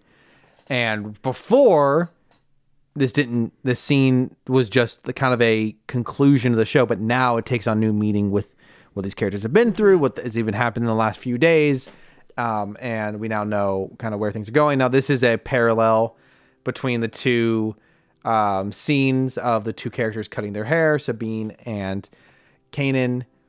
Dude, I was losing it yesterday when we were watching this. But I was like, Mm-hmm. Yeah, I I didn't catch it at all. It was my immediate thought. Her armor does look pretty good in li- real life, though. We'll see what happens when she looks puts on the helmet, though. Helmets like- are really hard to recreate in live action. I think in a, in a So, engaging way. I loved it. I was like, "That's our boy." I was like, "That's him." Um, so that was I was very excited. So final over uh, overall thoughts. Um, you can tell we got a lot more excited as episode two came to a wrap. So Yes. it gives I think a lot of hope for the rest of this of the the six episodes we have upcoming. All right, I want to hear your craziest theories. I want to hear your craziest predictions for this show, Cameron. What did you got? Oh, I didn't come prepared for this. Uh, Oh, okay. I kind of gave mine. Is probably my craziest theory is that potentially Thrawn and Ezra aren't alive. Don't say that. I think obviously we have had images of Thrawn. We know that they're making the Heir to the Empire as a movie. So I don't know if you can do the Heir, the Heir to the Empire as a movie, which is the famous book series. I don't, I don't know if you can do that without Thrawn, but Well, supposedly that's what Dave Filoni's 6.5 movie is going to be. Mm-hmm. Yeah, That's, that's the rumored name for it. Yeah, yeah. So I'm just I'm just taking if you just take these two episodes on their own, no other information, it does seem to be setting up that there's some other malevolent force in that other galaxy. The Force? Yeah. Uh huh. My other thought um, is not necessarily a, a crazy theory. It's just that I'm really concerned this whole sh- season is just going to be set up for that movie. Like Thrawn's going to show up at the last 2nd Um, I I hope that this show season is some sort of narrative in and of itself, not just we're we're just killing time until Thrawn shows up. Yeah. Um, Fetch quests. so let's uh we'll wait and see. Um if you want me to throw out another crazy theory, um uh Huyang is going to turn out to be General Grievous all along. Shut up. Well, anyways, as someone who thought of predictions, and they're crazy, so that means they're probably not going to happen. Uh-huh. Force Ghost Kanan. Can you imagine if we get Force Ghost Freddie Prinze Jr.? Yeah. After all, he's like, I'm not coming back to Yeah. Uh-huh. Star Wars because he's pretty crazy in his um, interviews. That that seems very on brand for Freddie Prinze Jr. to be Uh-huh. like, I'm never coming back. Star Wars is for kids. but also, No one's getting sex in Star Wars. It says the one of the very few characters to have a biological son. Yeah, which we haven't seen yet. 9,000 uh, 1,997 days since our last Jason Sindola incident. Jump scare. Um, which, here's the thing. They released a Lego ghost set Uh-huh. for Ahsoka, and they they're a little, they're a little guy there. Uh-huh. He doesn't have his green hair. My favorite fan theory, the only way I can stomach looking at him, is that Sabine dyed his hair green. Uh-huh. That's the only theory. Um, so that would be kind of sick. Um, are we gonna get it? No, we're not gonna get it. Um, hopes for Kallus. He's got to be somewhere. One thousand nine hundred ninety-seven days. unless some some rebels that he fought as an imperial officer got a hold of him at the end of the war like you thought we forgot about the stuff you did as a as an imperial huh and they Don't you dare say that. Shut up. they they airlocked him no, I already tried that. It didn't work. Um, so here, okay, the theory everyone's guessing who Marrok is, and people are uh, the two people are like, oh, it's Ezra. I have such beef if you think that Marrok is Ezra. First of all, how dare you try to manifest that? Second of all, leave my boy alone. don't slander our man don't- and third, this guy went up against Palpatine's temptations Uh-huh. and didn't cave. But supposedly he would have gone with Thrawn. I think most likely what would happen if he does end up being that Inquisitor guy, Marrok. I would cry. He, he's probably lost his memory. no! Would be the most likely situation. I mm. which is 100%. I mean, it's been done a lot, but the most recent one I could think of is it what happened to Dominic Toretto's wife in the Fast and Furious movies. Was that she I was will, thought? like, actually cry if that happens. If they do that reveal, I'm I think going it's to be- incredibly I would unlikely. be. Uh, I I hope it. Is. So, anyways, one of my Look, 99% of internet theories turn out to be false. Like, in not only false, but like Let me be mad most of the areas people online theorize about don't turn out to be anything at all. I think um what was it? WandaVision was the best example of that. People were theorizing about every single element of that show, and the show ended up being pretty straightforward. Like you, you could pretty much tell the one woman was Agatha Christie, not Agatha Christie, sorry, Agatha the Witch. Wow. Um, other than that, there wasn't really any other major twist going on. Um, there was no one else else behind the scenes or anything. So most likely the show's going to be very straightforward, not any major twists or anything. We know Thrawn's coming, almost certainly. I doubt Marrok is anyone of note. Um, but I could be wrong. It's not the eighth brother. Mm-hmm. I mean, because that man wear Marrok wears shoes. When we see the eighth brother, he- bro- the eighth brother, he's got like grippers. He's got like little frog feet. Um, but some other theories I've seen is Barriss Offee, Okay. who was uh, ah, I can't remember her master's name. She had the black headpiece. We saw her a lot in Phantom Menace and Clone Wars. Uh yeah, I don't know. I, I don't know a lot of anyways, the other. Jedi's. Um. Oh, she, she's the, the one, one, who who. acu- who framed Ahsoka. yeah, Um. So she was a Jedi Padawan turned uh, separatist. yes. So we see Ezra, Barriss, Starkiller, um, Eighth Brother, and then the most interesting one I've seen was Cal Kestis, which is kind of interesting. And I do not subscribe to that theory, but one of my favorite comments that I saw about it was, dude, I don't know what it is, but there's something about the Inquisitor stance and the skinny little legs that scream Cal Kestis What it's gonna be is uh, That would be worse. He wears a helmet all the time because inexplicably one day Cal Kestis just couldn't control it. No matter what he shaved it, no matter what his mullet and mustache wouldn't stop growing back. it's like in very Santa Claus style. I did, Some some. I, I did not give uh, Kestis the full beard when I played through. can you imagine if like the next Jedi game that's on the cover is he has the A longer the mullet, beard? the mullet and a mustache. Oh man, I don't. They'd probably have to have uh Cameron. Cameron, can you can you grow out a mullet? Can I wear a poncho? Yeah. Okay, I'll do it. Okay, when she says Cameron, she's not talking about me. She's talking about the actor who yeah, plays Cal Kestis. Cameron Monahue, monogram, mono, monochromatic, I think it's uh, candygram. See, now that you've asked me, I think it's Monig Monaghan. See, now that you've asked me, I can't remember. Monaghan. I was gonna say I was pretty sure it's Monaghan. Anyways, any any final other things before we wrap? We move on to the the the rock Seem- of this podcast. Seemed hopeful. Um, I'm hoping for maybe some better line takes in some future. Sure. Yeah. Absolutely. Um, yeah. yeah, I am hoping that there is actual like there is narrative other than them trying to stop them from building a ring for eight episodes. Yeah. I would I would not I really they're probably going to do it. They're probably going to have Ezra show up at the end like some Marvel cameo in a post-credit scene. Uh-huh. And I'll be very sad about that. But So- but I hope sorry. I hope ahead. he shows up in this season so we can get a new Black Series figure of him. That's One that the looks goal. like an actual person. Oh yeah, his Black Series figure is is rough. and you can return to us the next couple weeks, all the way through October. We will be talking about Ahsoka. Let's go. Um, if I'm sure, you know, this actually this might be our first week in a while that we didn't have a Transformers Rise of the Beast We- poster.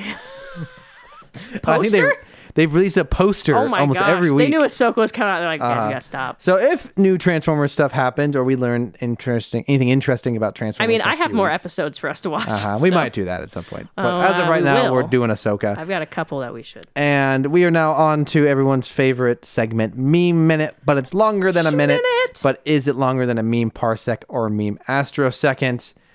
Rachel, what is your first meme of this week? I have a bajillion TikToks because with the resurgence of Star Wars, we have seen some good things. And so I okay, so actually, but this is also Transformers.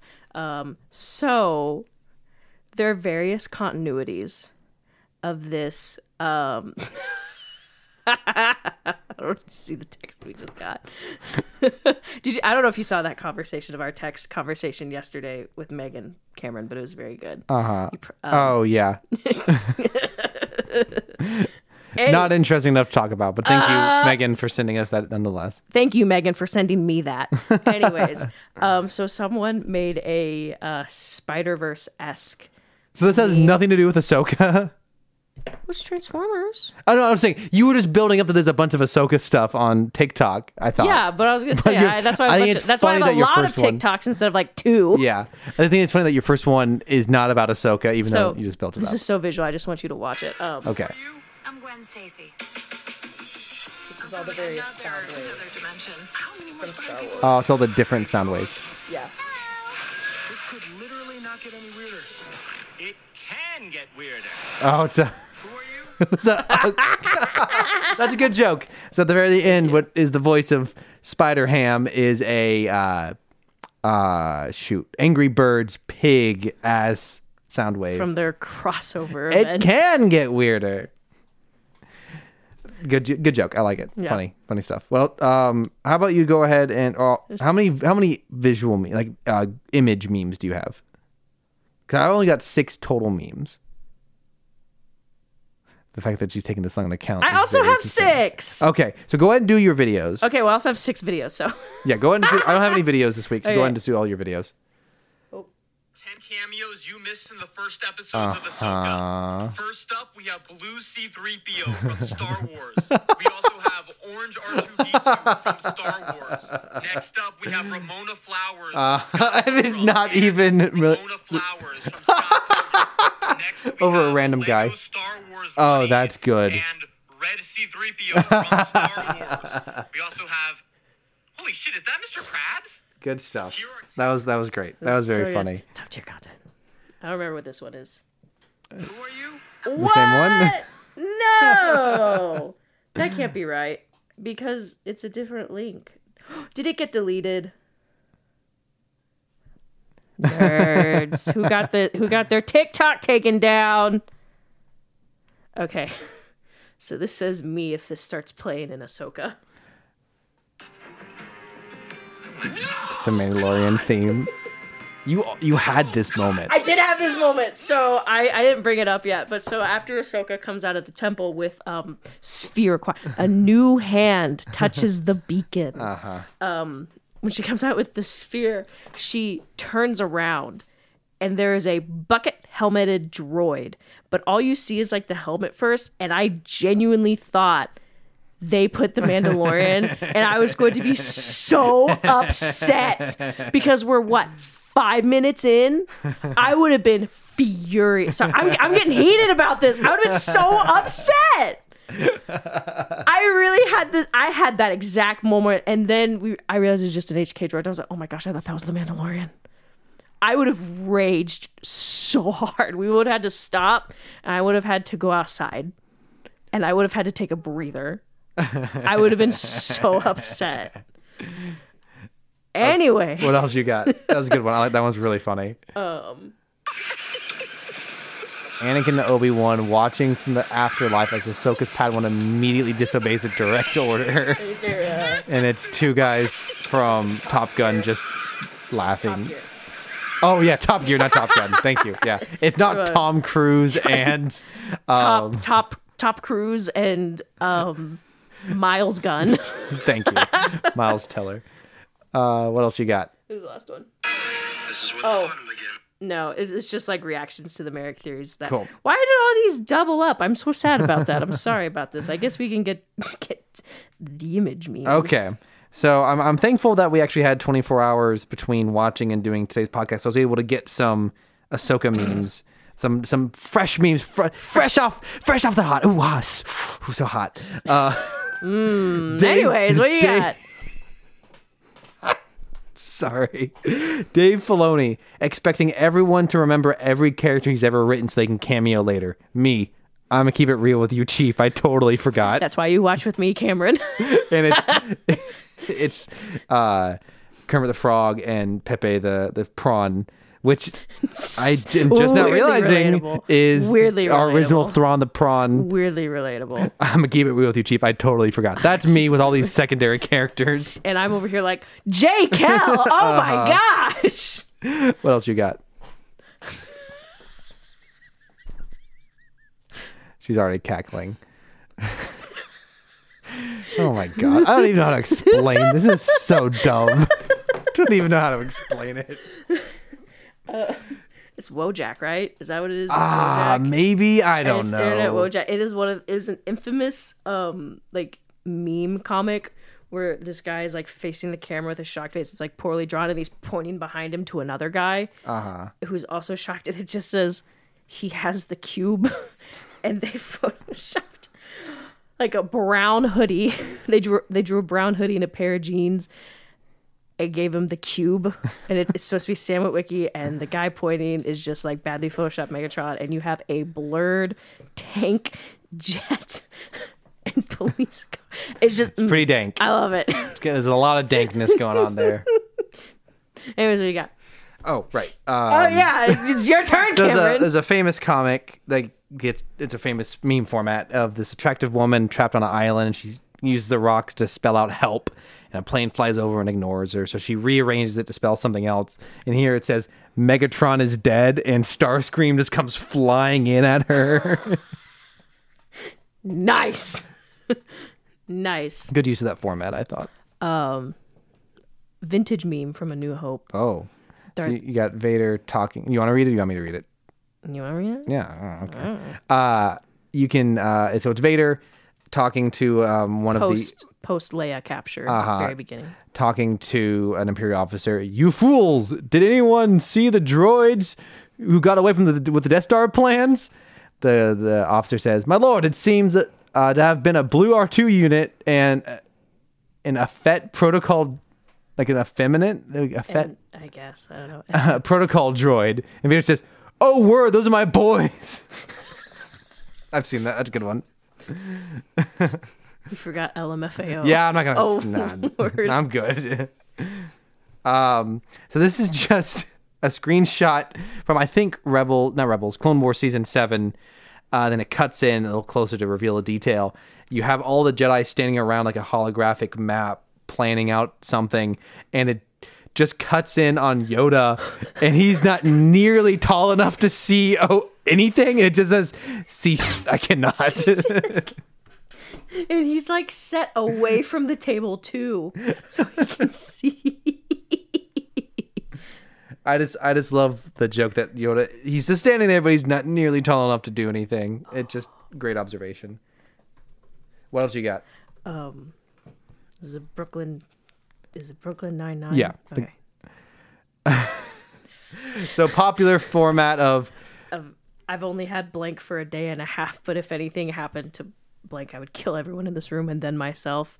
And um, it's Boba Fett holding the two Gamorrean guards. so that's a Bo- book of Boba Fett joke. Year and a half too late, but still good joke. Everyone everyone fell in love with the two Gamorrean guards. We were two devastated pig, when they died. Two pig boys. Yeah, the actual like probably like one of the few like truly effective moments in that show. were a like, show that I like, but yeah, um, like th- there was actual consequences in that moment. Um, so we've got when will you learn? we've got Qui Gon cutting his way through the door at the beginning of Phantom Menace, except for he's cut it the hole to the shape of Mickey Mouse ears and says, "I'm Qui Gon Jinn, and you're watching Disney Channel." It's pretty good. what else you got? Um, Very popular format of like a show or a book or movie with like the two little timelines. Uh-huh. And it's the Rebels, and it says the shortest little box. Um, ah, fun little TV show for beginner fans, and then the ninety percent of it is this is literally some of the most emotional and well crafted Star Wars media I've seen in years. Yet people who haven't given who haven't even given it the time are passing up this gem just because they don't like the art style. Very good. yeah, that's good observation. Very funny, but also very true. Uh, there's a piece of fan art, and under it, it's mm. got Mace Windu saying, "It is critical we blind ourselves immediately." what do you see here, Rachel? the look on her face. Oh my gosh. What is it? someone has drawn two characters' potential children. Get out of my apartment. I almost spit out my water. Get out of my apartment. She refuses you to have to describe it I your will. own words. Uh, it is two uh I didn't read their names. Ashla Skywalker and Soka Skywalker. They these are there's a bit of I think- fan I art. think the term, the word is Sokka. Yes. Uh, well, I assumed it was Ahsoka, I just Sokka. Uh, it's it's if Anakin and Ahsoka had children, it is them their two species combined in two different ways for these two different characters, and it is actually fairly well executed. Like the drawing is pretty good, but um, it's very cringy. And Tumblr is a plague. uh, I thought you'd you'd get a kick out of that. what else you got? Last last one or second to last one? the second last one. I got two of these. It's um, a Photoshop of the same meme from Brooklyn Nine Nine, but this time it is. I'm totally forgetting his a Mirage holding Noah, and it says, "I've only had Noah for a day and a half, but I would kill everyone if anything happens to him." Good stuff. That's funny. I like that a lot. Especially that I like it's like it works proportionally too. Like he can hold Noah as a cat. This is my boy. This is my last one, and it just says, it just has an image from, uh, I assume Clone Wars. It's Chewbacca and Bossk about to fight. Chewbacca. Yeah, that was everyone knows episode arc. Chewbacca, and Bossk is a uh, big lizard man. And it just says the new Godzilla vs Kong trailer looks lit AF. Oh my gosh. Love it. All right, what else you got? You have Obi Wan leaving Mustafar and Palpatine coming for barbecue Anakin in the the popular meme format of uh uh, the two people in the cars in Umbrella Academy. I, I think the best detail here is you have R2 photoshopped into driving the car with Obi Wan. That's C3PO, Oh, sorry. C- oh, oh, come on. Give me a break. C3PO driving the car in a in a clone is driving Palpatine's car. That's a fun Commander detail. Fox. Why do you know that? That's not said in the movie. Why do you It's, know he's in the show But how do you know that's him? because he is Palpatine's little pocket friend. see, I and see. the one that helped, um, I believe, helped keep Ahsoka in jail, and also was the one that shot Fives, who got a little too close to the truth. That was yeah. That was that was that was worth peaking my audio for. Thanks for that. You're welcome.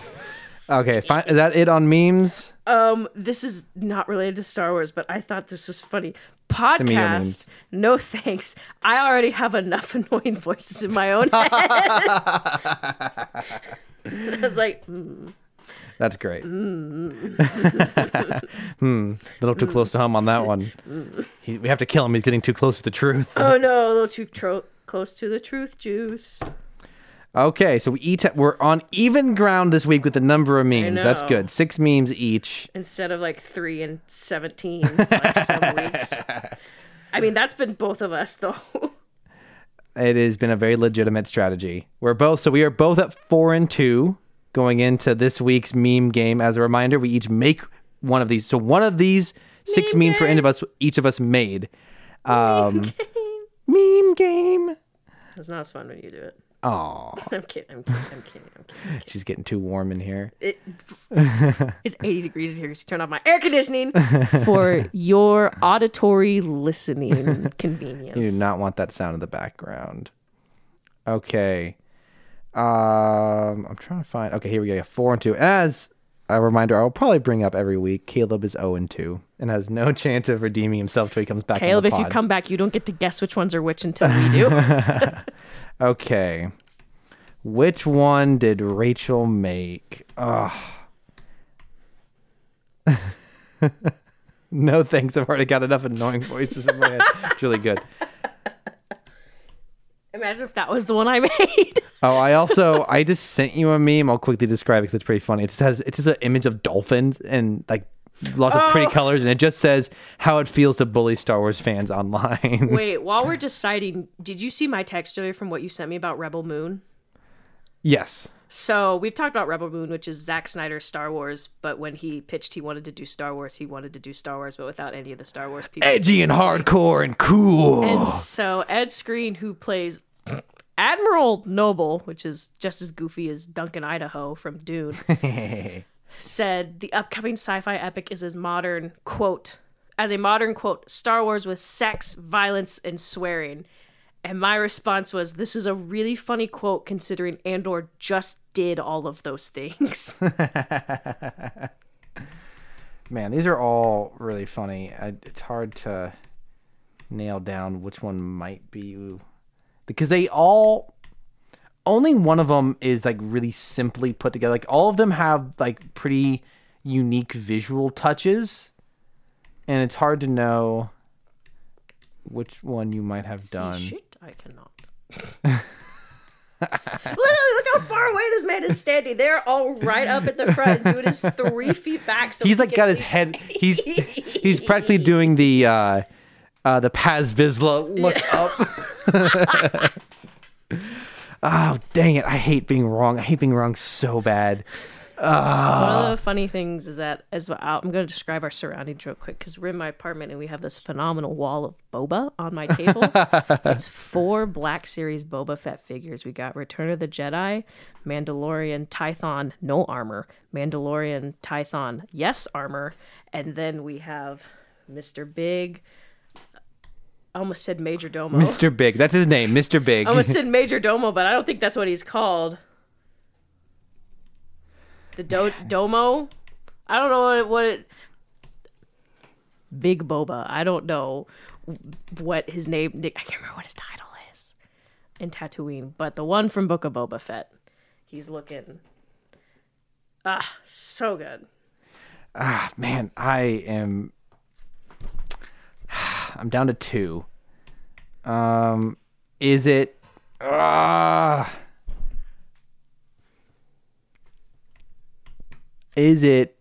I've only had Noah for a day and a half. It is. Yes! Yes! Oh yeah! Yeah, you're right Okay. too. Man, we, I realized I I realized because I was like, aha, Boba Fett meme, and then I thought of the Noah one. I did not realize it until tonight. That I was like, mm, two.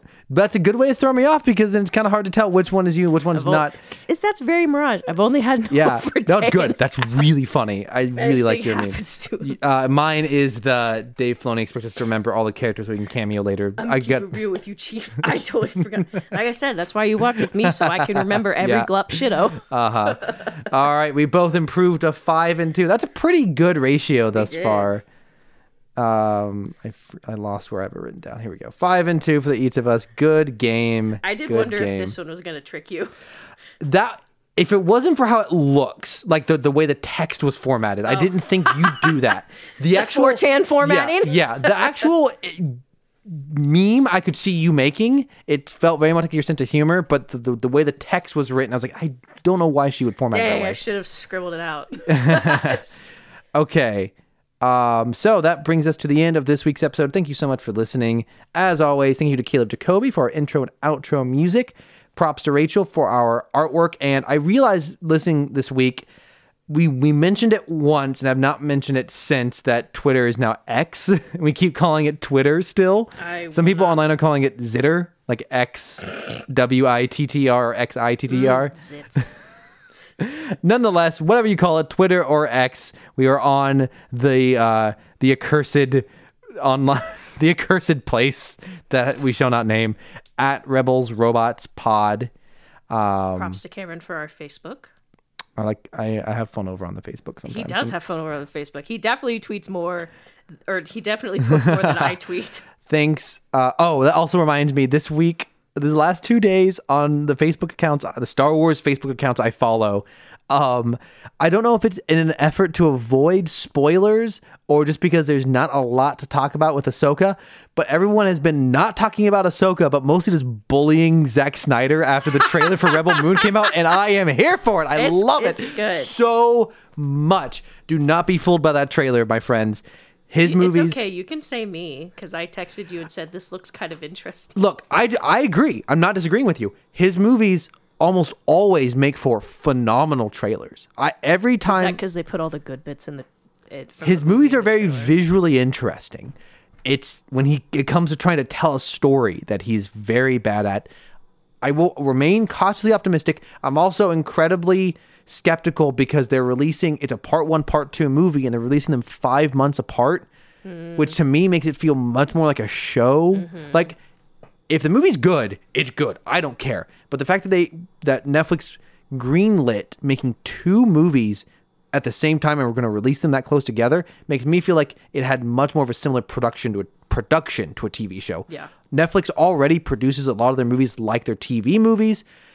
Even the best directors who have worked with Netflix, there's a Netflix stink, is how I describe it. There's every movie made for Netflix. Like there are movies that are that, Netflix buys, that's different. Smell, that smells Uh-huh. smelly. So what I'm saying is, until we actually see this movie, look, it doesn't really matter. You can get hyped if you want. I don't want to take your joy away from you. If, but if you're not a but if Snyder it's bad, bro, you'll hear about it from us. yes. This, I'm just saying is temper your expectations because it might be pretty good.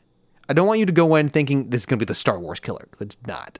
Anyways, that's my opinion. I, I for some reason very passionate about this. Thanks to our editor Athena. Yeah, thank you. Thank you for getting me back on track. Thank you for editing, Athena, as Oh, Look always. at her. Look at her. Oh, oh, killing it, killing it. and uh, give us something to read on the pod. Leave a review. Tell us what you think of these new episodes of Ahsoka. Let us know if you've watched any Transformers films, what you think about it. If you need, if you need to talk it out, we're here. Uh, uh, tweet or DM us your memes or opinions. This is Cameron and Rachel signing off saying thank you for letting us be two additional annoying voices in your head. Good night. Good night, everybody.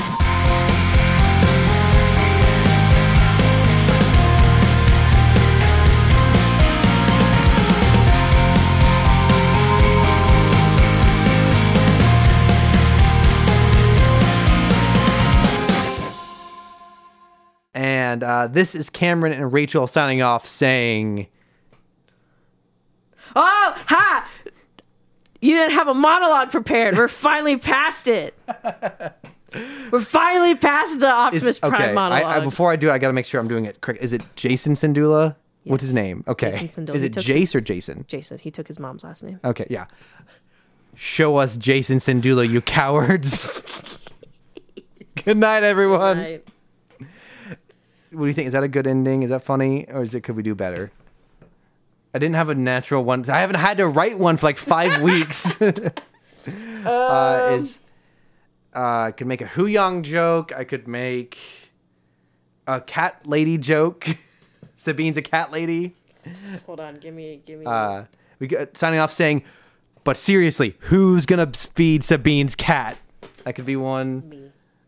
That's what Kallus is doing this episode, this whole show. Kallus is gonna show up and be like, "I fed Sabine's cat." That is very specifically targeted to me. Thank you, Mr. Filoni. That's my scene. um, we could do, um, "Don't look up Sabine, uh, uh, Ahsoka, and Anakin's children fan art." Nope. No, we're not. Nope. No, we're not doing that. We could. Uh, Wait, hold on, hold on, hold on, hold on, hold on, hold on, hold on. I got such a good joke. I got such a good joke. Uh, um, uh, uh, yeah. yeah. Yeah. wow. No, it's so funny. I just I'm have to do the math. glad we're not I using just, this. I have to do the math right. Uh, what's today's date? August twenty fourth, two thousand twenty three. Okay, okay. Okay. Uh. I have never heard Rachel get this worked up on the pod.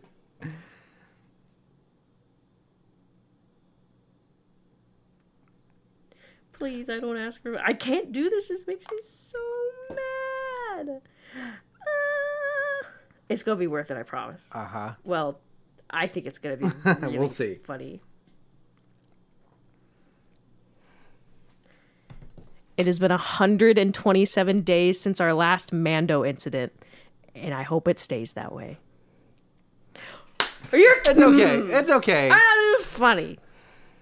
How many days since our last crosshair incident? I don't know. We should just start keeping an incident.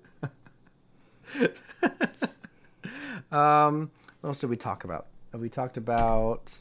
1,997 days since our last Kallus sighting. He's around at this time. We know it because Yeah. the epilogue takes place at this time. We could reference back the. It's a Rubik's cube. Just line up the lines, something like that. Um, Very good. I think. Does it cat- have to? Does it have to be a? I thought. Oh, I wanted to make this joke early in the. Um. I wanted to. Okay, I hope there's not an ad for this. Oh, I'm so glad I didn't play it with sound because there's an ad for MediaCom. I, t- I tire of their ads.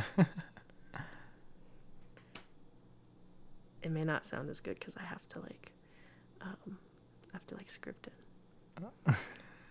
so, as, Shoot your shot. so you know, as we said, there are more. Um, there, uh, you know, we have we have four four Boba Fett's, and I had to search for the Return of the Jedi one because for like the was it the fiftieth anniversary or whatever, they did like the old vintage packaging, and I hate the old vintage packaging because it's very bulky. So I had to search for this one, and do you know you want to know where I got it? Sure.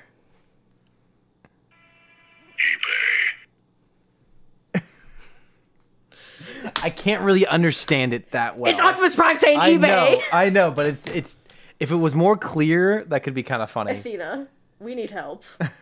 We could do Hotbot Summer might be over, No, but we can't say it but four times. Ahsoka Fall or something. We could come up with something for the fall, like Ahsoka Autumn or uh, I don't know. Oh, c- is there a basic white girl joke we can make? Today's Pumpkin Spice Day. Today is Today is the day that pumpkin spice comes back to Starbucks. Um,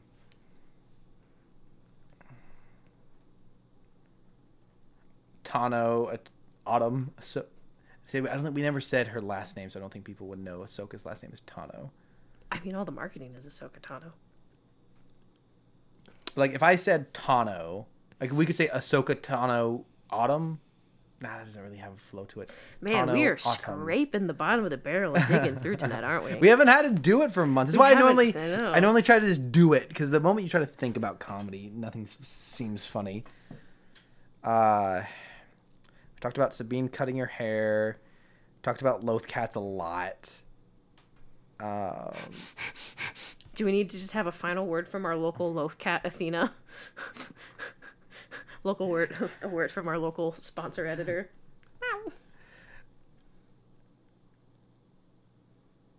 we could reference back the relatable cat content. Is there something I hadn't said? There's probably something I hadn't said. Podcast, no thanks. I already have enough annoying voices in my head. And this is Cameron Rachel signing off, saying thank you for letting us be some more annoying voices in your head. was it annoying? Is that what it was? Yeah, Yeah, that, I, I, that, I think that would be funny. I'd be good with that. Okay. Wow. After like 10, 10 minutes.